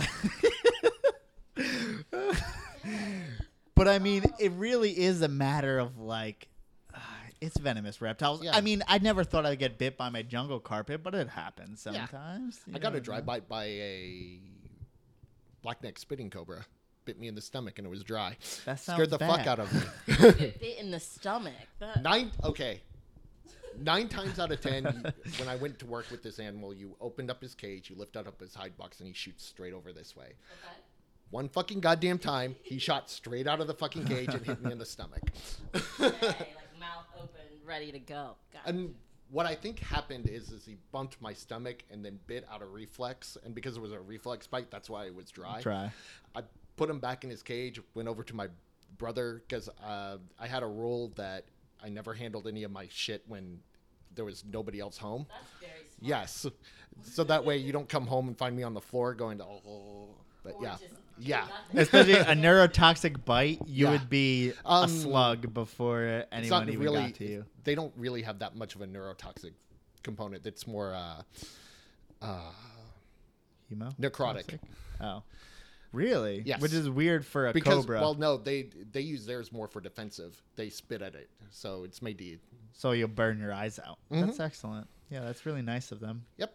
So I went over to my brother and I go, I just got bit, and he goes, What do we do? And I'm like, I have no earthly. I mean, idea." I'm gonna be here, but whether I'm responsive when you get here is really the question. I'm not gonna drive a motor vehicle right Mhm. now, but if you die, it won't be that painful. Eh, possibly. I don't know. I don't know. I haven't died by Egyptian cobra yet. No, don't want But to. But I mean, if you want to take a good neurotoxic eh, big king cobra bite, that might be all right. Have you ever read anything Greg Fry's written on the subject? No, but I heard he's bled from pretty much every orifice of his body. He says he says a king cobra bite is like taking acid. Yeah, exactly. That's exactly how I want to die. That's what I so was if you're going to die by a, if you're going to die by a venomous snake bite, getting bit and going on an acid trip is probably one of the best ways to do it. I do that voluntarily, so exactly. I will do that whenever. But it's like, I mean, uh, the thing is losing all your motor functions and fucking visuals. What just happened on the They say chat? He's Leo. He can afford a new chair. And then Oh, God. Lily, Lily Pad said he can afford like more than your life, and someone said This- he can afford more than our lives combined. Just talking about your wealth. This Oh, ship okay. hit No, the no, ice I was, cube. I was actually laughing at uh, Evan's comment. If I had known it was going to be this long, I would have just shown up. yeah, this ship hit the ice cube long ago and Yes, is now sinking. yeah, ice cube. Like Evan, you get it? That was a fucking. Yeah, Uh, I did get it up. it was like a punish, if that makes sense. Evan says he has to finish a dart frog build. He's building a dart frog something for Carpet Fest. Well, this is the second part of the show where we start talking about dart frogs Ah, But do you, because either of you no one knows anything dart about dart frogs. I know that if you get wild caught ones, they are poisonous. If you, as soon as they are in captivity Are not eating whatever, as soon as they're in captivity for longer than a couple months, they are no longer poisonous. and that's science. Mhm. Thank you guys. Evans kept him alive for five days, so he's basically an es- expert. So He's we'll more have of to an have him on. He's, He's better more of an than either of than us. yeah. Well, the blue ones are called Azureus, I think. That's There's Latin. one. There's one that's uh, like a reticulated one that's like blue and black. That one's They're pretty- longer than the others Mhm. and eat bats. yes. what the fuck are we talking about? we did- It's okay. Ask a stupid question. In the chat, we're talking about what we're having for dinner. Oh, God. I know I'm gonna say that real soon. 'cause that's Have we lost? You're not even here the whole time. You probably already ate dinner. No, I was hungry on the way home. I was like, I know if I eat, then it's not fair to Joe, so I didn't eat. I was nice. I have to ask, how old was the baby you went to go play with? Uh, one and a half. one and a half. My wife is currently going and visiting one of her friends, and they have a five-day-old baby. She's going to come home Jesus with baby fucking Christ. ba- fever. The I was babysitting the. I was babys. Did he tell you? Did you, did you explain? I was babysitting because the mom He the might mom. have, but We yeah. don't talk about babies that much before the I show. was babysitting because the mom was in labor with the new baby. Ah, So she just had a new baby girl. Now there's two. That's kind of like someone comes over, like, I just got this clutch. I'm like, I gotta bring home one of those babies. You know what I mean? Whoa, this got weird. Sorry, Evan was talking about my meat ain't lean, and I don't um, even know what that, that doesn't pertain to anything we're talking about. Talking about? See, we weren't reading the chat until you came, and then it got weird. You know? Yeah, they said you were ignoring them. They were very sad. Well, no, we just have limited attention span.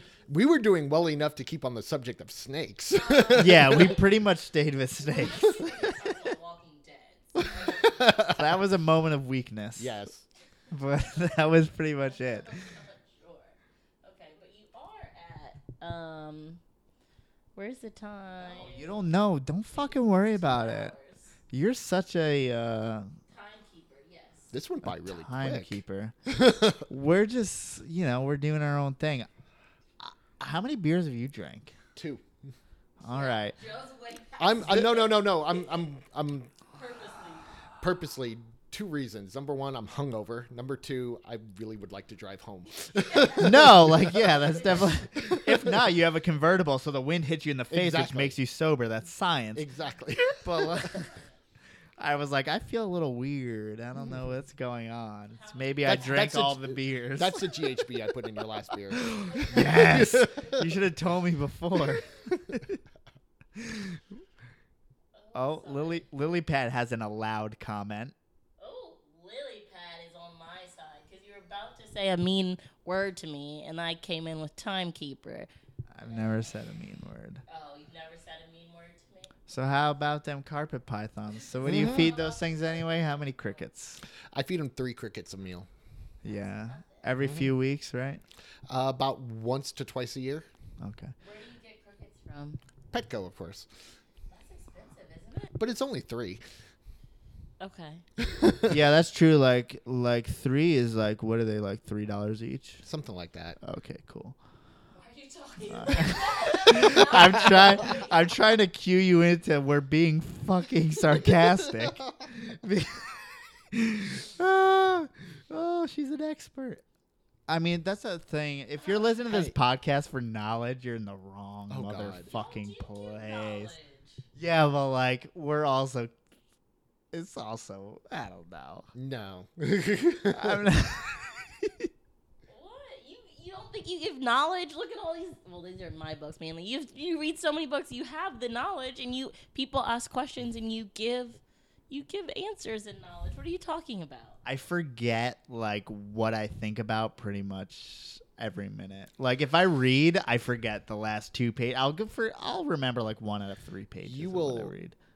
if if we're just sitting around bullshitting and you get pissed off at a comment that you made, you're going to have to tell me what the comment was because I will have no clue what the fuck came out of my mouth.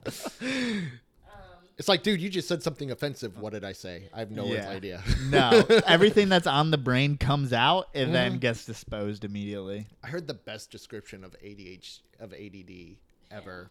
Well, basically, right basically the way like I'm going to assume you're stereotypically normal. You don't have ADD.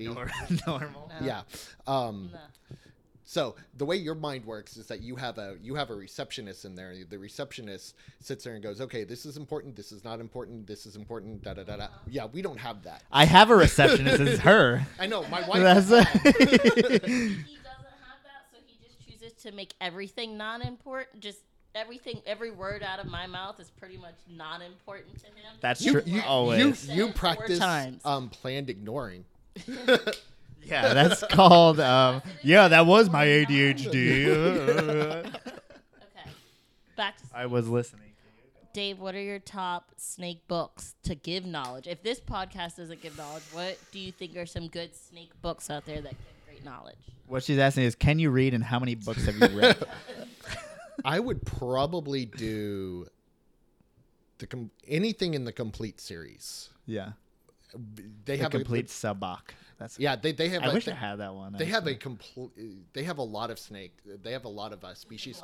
They have a lot. They have a lot of species covered in the complete series. You want to ride bikes? So, com- like the complete boa constrictor, the complete ball python. Um, my favorite, probably my top book is probably the complete carpet python. It's at this stage, I bought it more to just have because I have.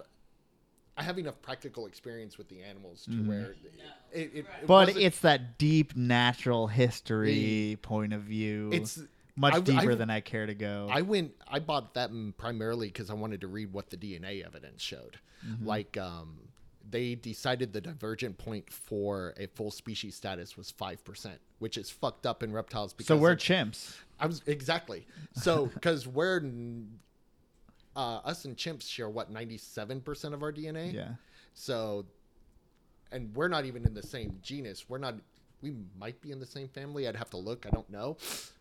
But no, they decided the divergent point was five percent. So inlands are Morelia spilota. and I? No, that's IJ. Fuck. That's the one that I got. Oh. Um, fuck, I can't remember what the scientific name for. We're going to need to read this book again. Yeah. but they're they're a spilota because there was a nine, there was only four and a half percent divergent instead of five percent. Like I'm, I'm Which bredli is probably almost No, no, no, no. close no bread a- light was like six or seven percent Yeah. divergent. They are, But very, I'm saying you're a- talking about one or two percent. You're not Yeah. talking about an insane amount. No, you're not talking like um, a ball python, which would be like twenty percent divergent from Yeah. a carpet python. You're talking like two, three percent tops. Yeah. So I mean, I mean that's pretty fucking close. But I mean that book They really gives you so deep on. It takes all those papers that you don't have the attention span Mhm. to read, and kind of makes it more. Talking with Nick is a, um, especially if he likes you and will talk your ear off on the phone. Like my average phone conversation with him is over an hour. Mhm. Um, he is an Talking about Nick Mutton. yes. Of course.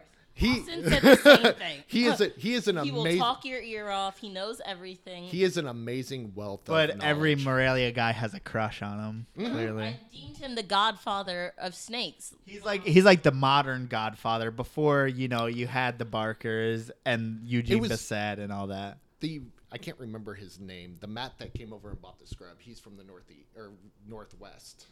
I want to say Matt Morris. He's a he's a Matt Morris is here in Texas. no. He moved here, but he's from Oh, the really? northwest. Yes, he bought a scrub from me, and um, me and him were talking, and he treated Pinnell like we treat Nick Because he's like a foreign object. Yeah, because he he was up there with Nick and he was able to like see him at shows, everything else, kind of like I am with Michael. I mean, Yeah. if I have an issue with my carpet python, Mike's the one that I call and talk to. Mm-hmm. You can't go wrong with either of them, Uh-uh. really. No, if I have an issue with the carpet, if Michael doesn't know the answer, Nick doesn't know. Nick should know the answer. If Nick doesn't know the answer, the carpet's dead. Then no one. yeah, then there's really no one who knows any better. I mean, that's why I always preach that it's so important to get from a breeder that you trust and a breeder that's been doing this for a long time and like not, you know, someone who may you have can a bunch of different things. You can buy from you can buy from somebody like uh, Michael Pinnell or Nick Mutton who produces fuck Nick produces four or five hundred carpet but we're also talking about 20 years of experience Yeah. before that. four, four or five hundred carpet clutches. That's on top of everything else. Keep going. and or you can buy from Mike who produces probably 10, 10 to 15 10 to 15 clutches of carpets a year or you can buy from somebody like me who produces two or three or somebody like you who would be producing one I was about to say. Yes I was about to say. So since you produce carpets, how do you feel about loaning us a female? Female.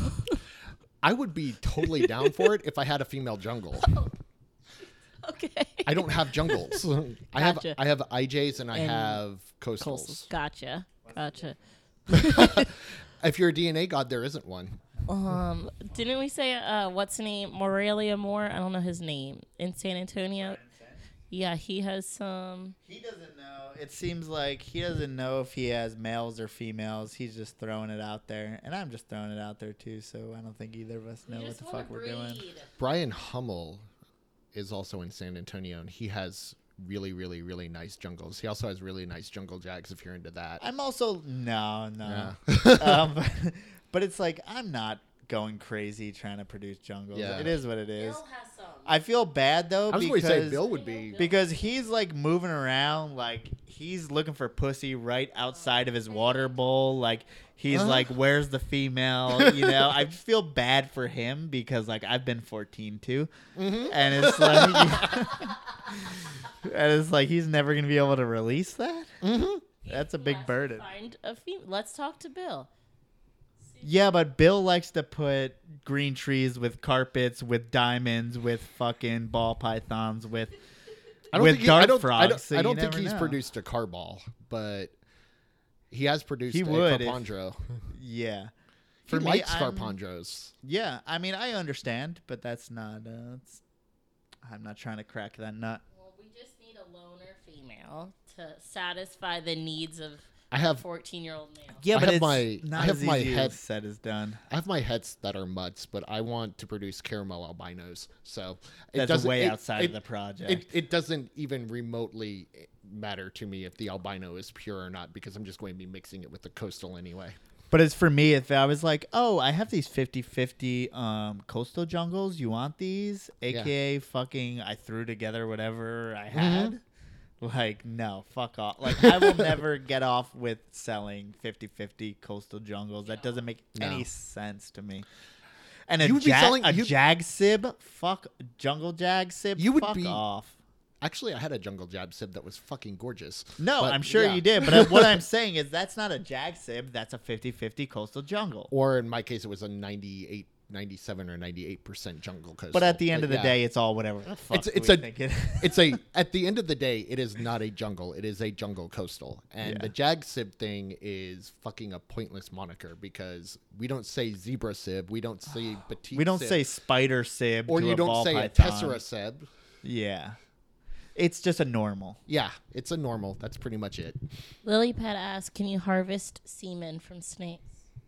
I'm sure you can. I have no earthly idea how you go I don't. about I don't think we cared to that. Yeah. yeah, I, you definitely could.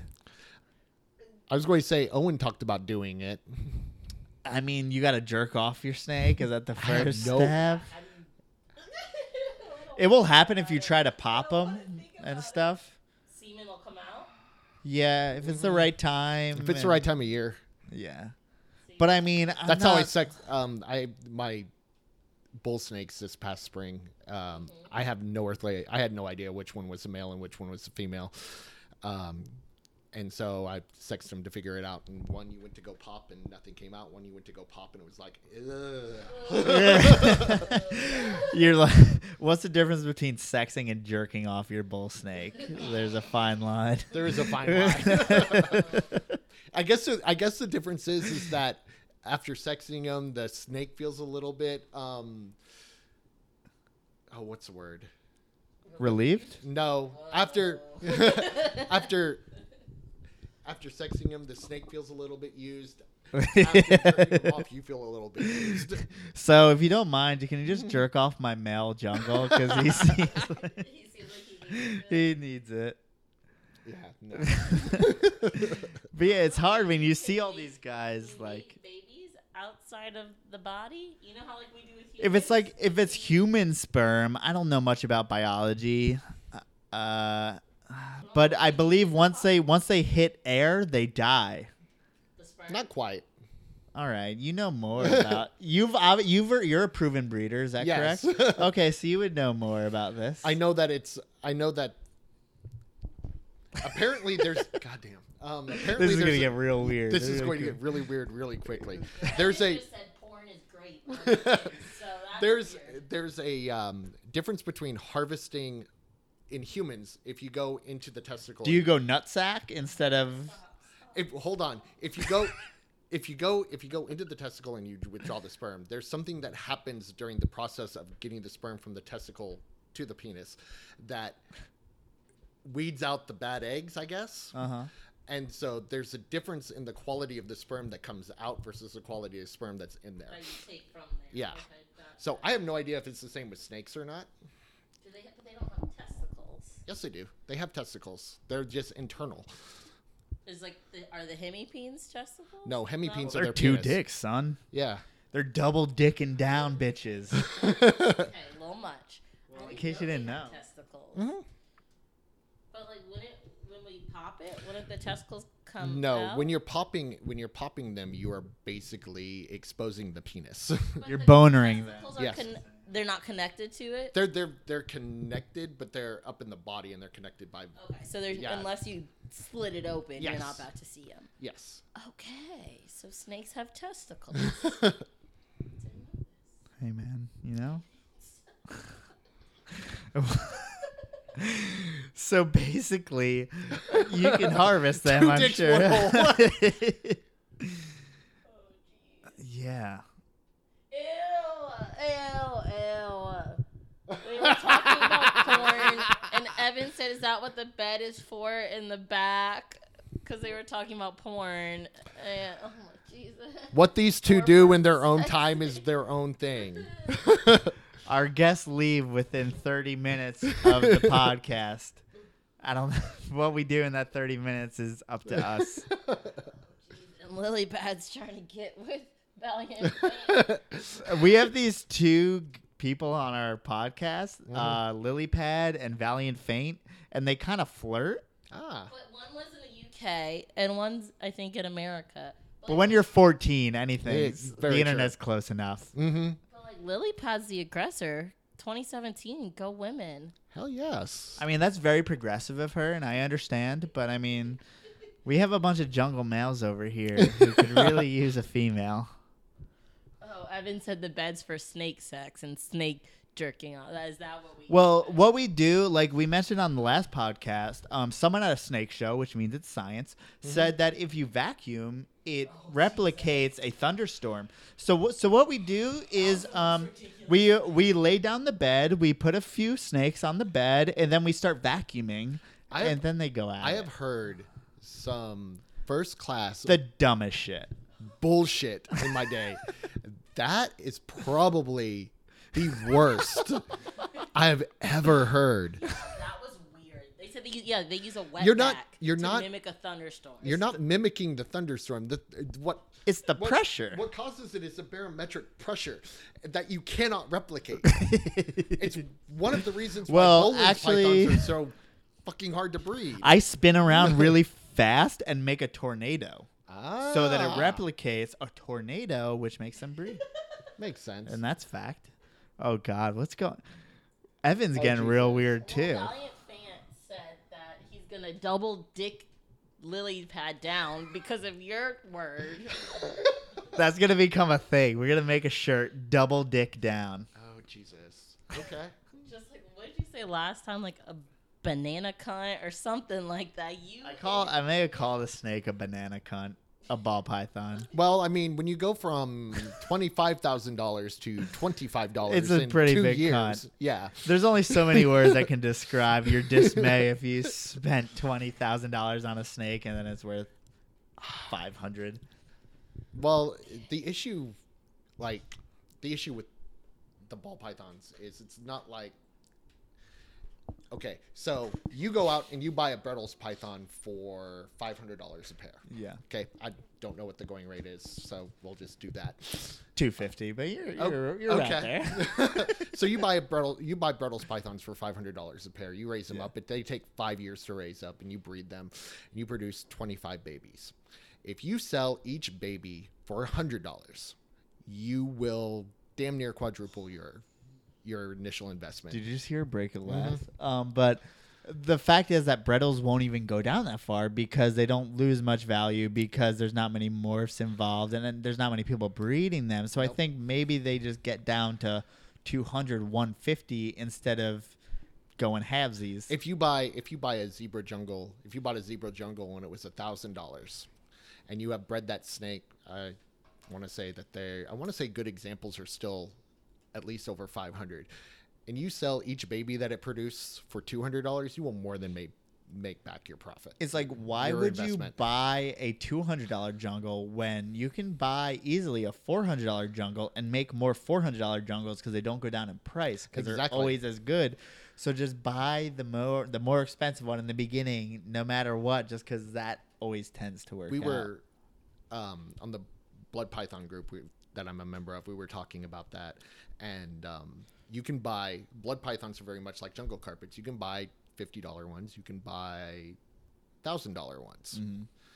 um, one of my friends happens to breed babies that she won't let go for less than six seven hundred dollars a piece for normal blood pythons why because she has put a lot of fucking time a lot of fucking energy and that's what she wants for them and there's 20 people who appreciate that and will buy the clutch. you know? exactly Yeah. and she It's usually has the she usually has a waiting list for it i've been on a waiting list for one of hers for three years now But I mean, that's the most amazing market you can be Mm-hmm. part of. One that doesn't have enough supply for the demand. exactly So I mean, I mean, we've been seeing so much about the Asian market on corn snakes. mm-hmm. Outrageous! Like they're, you know, our snow corns here maybe fifty bucks, but over there they may be eight hundred. I had some random Chinese girl Oh, whoa! message me because she had she had seen one of my flame bull snakes and she said she wanted to know how more about it and I had initially deleted and blocked her because I figured she was a cam girl. That's classic. Yeah. All the ones who message him, I Yeah. report them to Instagram and I block them. They're just Um, really nice. She messaged yeah, she messaged me again and sent a picture of the snake that she had found on Facebook and said, I want to know more about this. So I went in and undid everything and we talked. And apparently the market over there for them is fucking crazy. Yeah. Like my I don't even know how much I paid for paid for my flame. We'll just say two hundred dollars. That's like a thousand dollar snake over there. Yeah. Now it might be eaten to be in some kind of Chinese How herb. dare you, sir? Yeah. Some some kind of Chinese That's home why I don't ship my dogs over there anymore. You know, Lily, racist. You Lily pad, did someone say fried cat? You don't- Lily Pad's from Asia. She eats dogs straight up. I've had dog. I've had dog before. Ass It's, first. She it's doesn't give a actually pretty. Fuck. It's actually pretty tasty. I'm sure if you put soy sauce on that bitch, put it over some rice, I'll eat Mexico. In Mexico. I it. bought- Sir, that's not even that far. I bought street tacos, and there was no. This thing was what I ate was definitely not cow, not goat, not sheep. There were no stray animals floating around. So you ate that you- cartel human meat. exactly. no Dog telling. isn't bad. It's a little stringy, but it's not bad. It's a little, it's a little chewy when you get to you know the Mhm. fatty parts, but whatever. I would eat. I mean, meat is meat. I'd eat pretty much anything over rice with some sauce on it. I'll eat anything like that. Pretty much, if you put it in a tortilla, I'll eat it. it That's yeah, yeah. we go through about 20 tortillas in a week, pretty much. We use mostly chicken. I was gonna say, dog. um, my favorite taco places. You have to know Spanish to order. That's what we call it El Cum, but it's definitely not. Yeah. spelled- It's it's it's El Come, I would say, but Call it El Cum. but but we're we good. walk in there and it's like, "Ah, I don't know what to say. I'm eating I- cactus and it's How, shit. it's how I had lingua. It's how I had cow tongue for the first time. Is I just ordered something Oh, and You're like, I'll have one of those lamb tacos. uh-huh. and um, turned out to be tongue. Turned out to be amazing, and it's one of my favorite tacos. Yeah, that nice soft cow tongue. Mhm. And I mean, I've heard that some of the lingua they actually put like the brains and all the other face meats kind of in with the tongue. Mhm. That's wonderful. I mean, Uh, you the gotta cheek- eat the- all of it, the man. cheek the is cheek re- is the cheek is really tender too. I think they put that shit in like chorizo and shit. They'll put Mhm. some cheek in there. I like that. I mean, really, it's all just a part. The of last time. I the last time I roasted a pig, the head was amazing. Going through and people like the eyes, the organ meats. I don't it do the- doesn't matter. I don't do the eyes. Organ meat I grind up and make into uh, sausage Mhm. or dog food. That's the thing. Like, if you feed a dog a raw animal or even a cooked animal, I mean, they'll subside on an animal for pretty long. Mm-hmm. People don't know that. It's kind of kind of like our snakes. Dogs are often overfed Yeah. as much as snakes are, but my dog's fat. So. So's mine. That's why she's sleeping in the next room for the last eight hours. She just sleeps twenty four hours. My pit bull's an ortho dog, and we're trying to get his weight under control, and it's may or may not be working. My Yorkie is not an ortho dog, and my Yorkie is just a Yorkie. well, you need him to be a little bit fat because, like you said, your scrub pythons eat big meals every Mhm. once in a while. So, you Yeah. seen that video with the burm and the, the puppy? I have watched the first part of it. That screams Asia, and it's like that's probably normal. So Mhm. I, whatever. I watched the first part of it. I just wanted to see if it was actually what I thought it was going to be, and it was. And I it's refused to watch exactly it. exactly what you. I, I. I was sitting here going, "There's no fucking god shit. Yep. There is a goddamn way that is. All right, fuck this." And That's and, uh, exactly I what think I thought I it would be. unfriended and blocked the person who shared it to me. So yeah, It's hard. I feel like in the hobby we tend to pretty much share all the shit we probably shouldn't, and Mhm. I, I get all the bad shit. Oh, like my- one uh, one of my favorite um, Evan. Your goddamn uh, spotted python loves to wrap my hand, and I love sharing picture. Every time it does it, I'm like, "Look at this shit." But they're like, that is going to attribute to the banning of all snakes. I'm And like, you're why? He's just he thinks my hand his food, and it's cute. It's cute Mm-hmm. because he's corn snake size. Yeah. If it was why scrub python, first and foremost, yeah, I would not be I would not be sitting here lazily taking a picture. Yeah. Going, ha ha ha. I would be screaming bloody murder and It's hard. Like once I posted a picture, I had an adult ball python hit like my vein in my forearm. Oh, fuck. And it inflamed. It was huge. And I posted in a ball python group, and then everyone's like going hard on me, and I'm like, I'm just showing what could happen, and it's like this is secret time. It's within a ball python group. Just don't share it outside of here, and we can talk about it. But it's like this is what happens. It's just a mistake feeding, and I said it was my fault, you know, and mm-hmm. it just hit my vein, and it really got really swollen and bruised up pretty bad. But it's like I just want everyone to know this is what could happen. I don't want to put that out there and attribute to something terrible. I mean, the the adult carpet that hit uh, that I got a feed response bite from. I still have nerve damage in my hand from it, and I post pictures of it. It was 100% my fault. I was feeding the cage above it, feeding the cage above him. Put it up, slid open the thing to check to see if he had water. Reached in to grab the water. Yeah, and it's like in one in one way, I think there's way too many things that say snakes aren't dangerous. mm-hmm.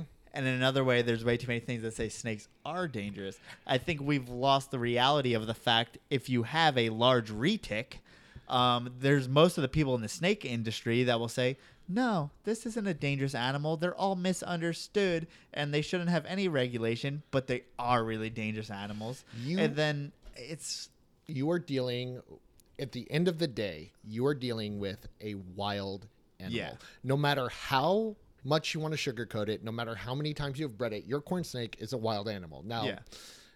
it may not survive in the wild because it's been eating mice its entire life so it may not even recognize an animal And it's white. That's Yeah. not a very good. but at the end of the day they're a wild animal and they will respond the way wild animals do and not always the same. and not always time. the same and you have to learn how to read your animals uh, ryan his bite that he took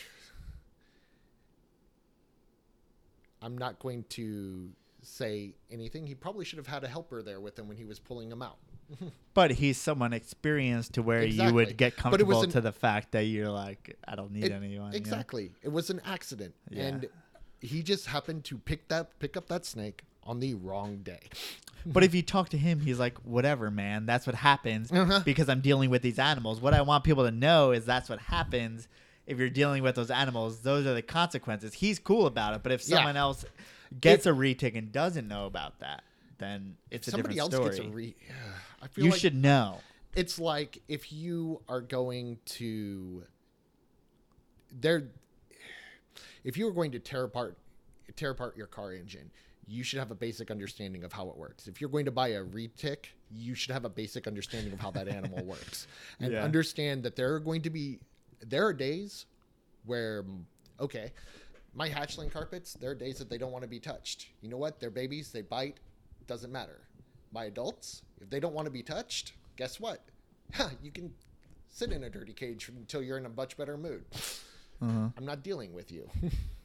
But I mean, at the if end I of the have day, to, if I have to deal with them, that's one thing. If I don't have to Yeah. deal with them, that's something else. In Ryan's case, he had to deal with them because he was shipping the animal. and it's a snake so big that at the end of the day, you're getting hands on whether you like it or not. not. Yes. So I mean, ah, it's just it's hard to say. Some people want to say that everyone should be able to own one, but I mean, you should know what you're doing. You have Mm-hmm. you have some really. You're lucky to have the internet and have some really experienced people out there to help you out. The problem is, is that not everybody who's experienced is on the internet. Like one of the best. That is true. I was going to say one of the best diamond python breeders in the country, possibly in the world, probably barely knows how to turn on a computer. and he just sits in Southern California and breeds diamonds, and that's it. but they sell because ten people know what he's talking about. yes, That that works for only a very small subsect of person.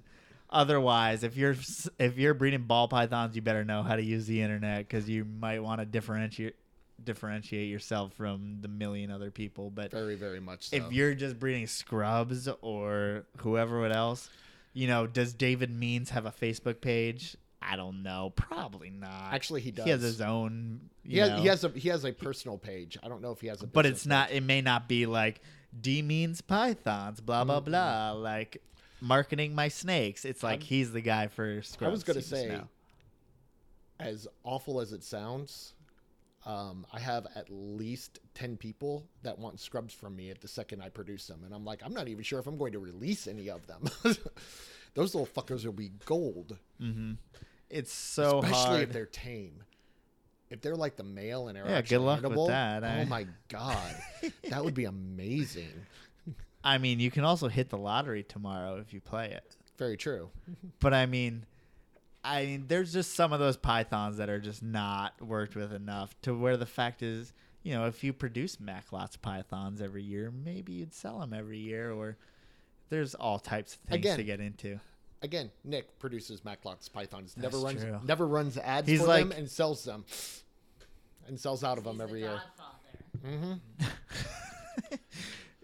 If you Yeah. if you have a Morelia guy on here and they don't know who Nick Mutton is, they need That's a to. problem. That's That's- that that's, that's a, a that problem. that's a definite issue. But it ha- but if we have someone who's not obsessed with him, I'd be interested in that because all y'all are obsessed with him. Rightly so, justified, justified. But yeah, no, there's not anyone who's like Nick Munn doesn't know what he's talking about. just There's like zero the people, average.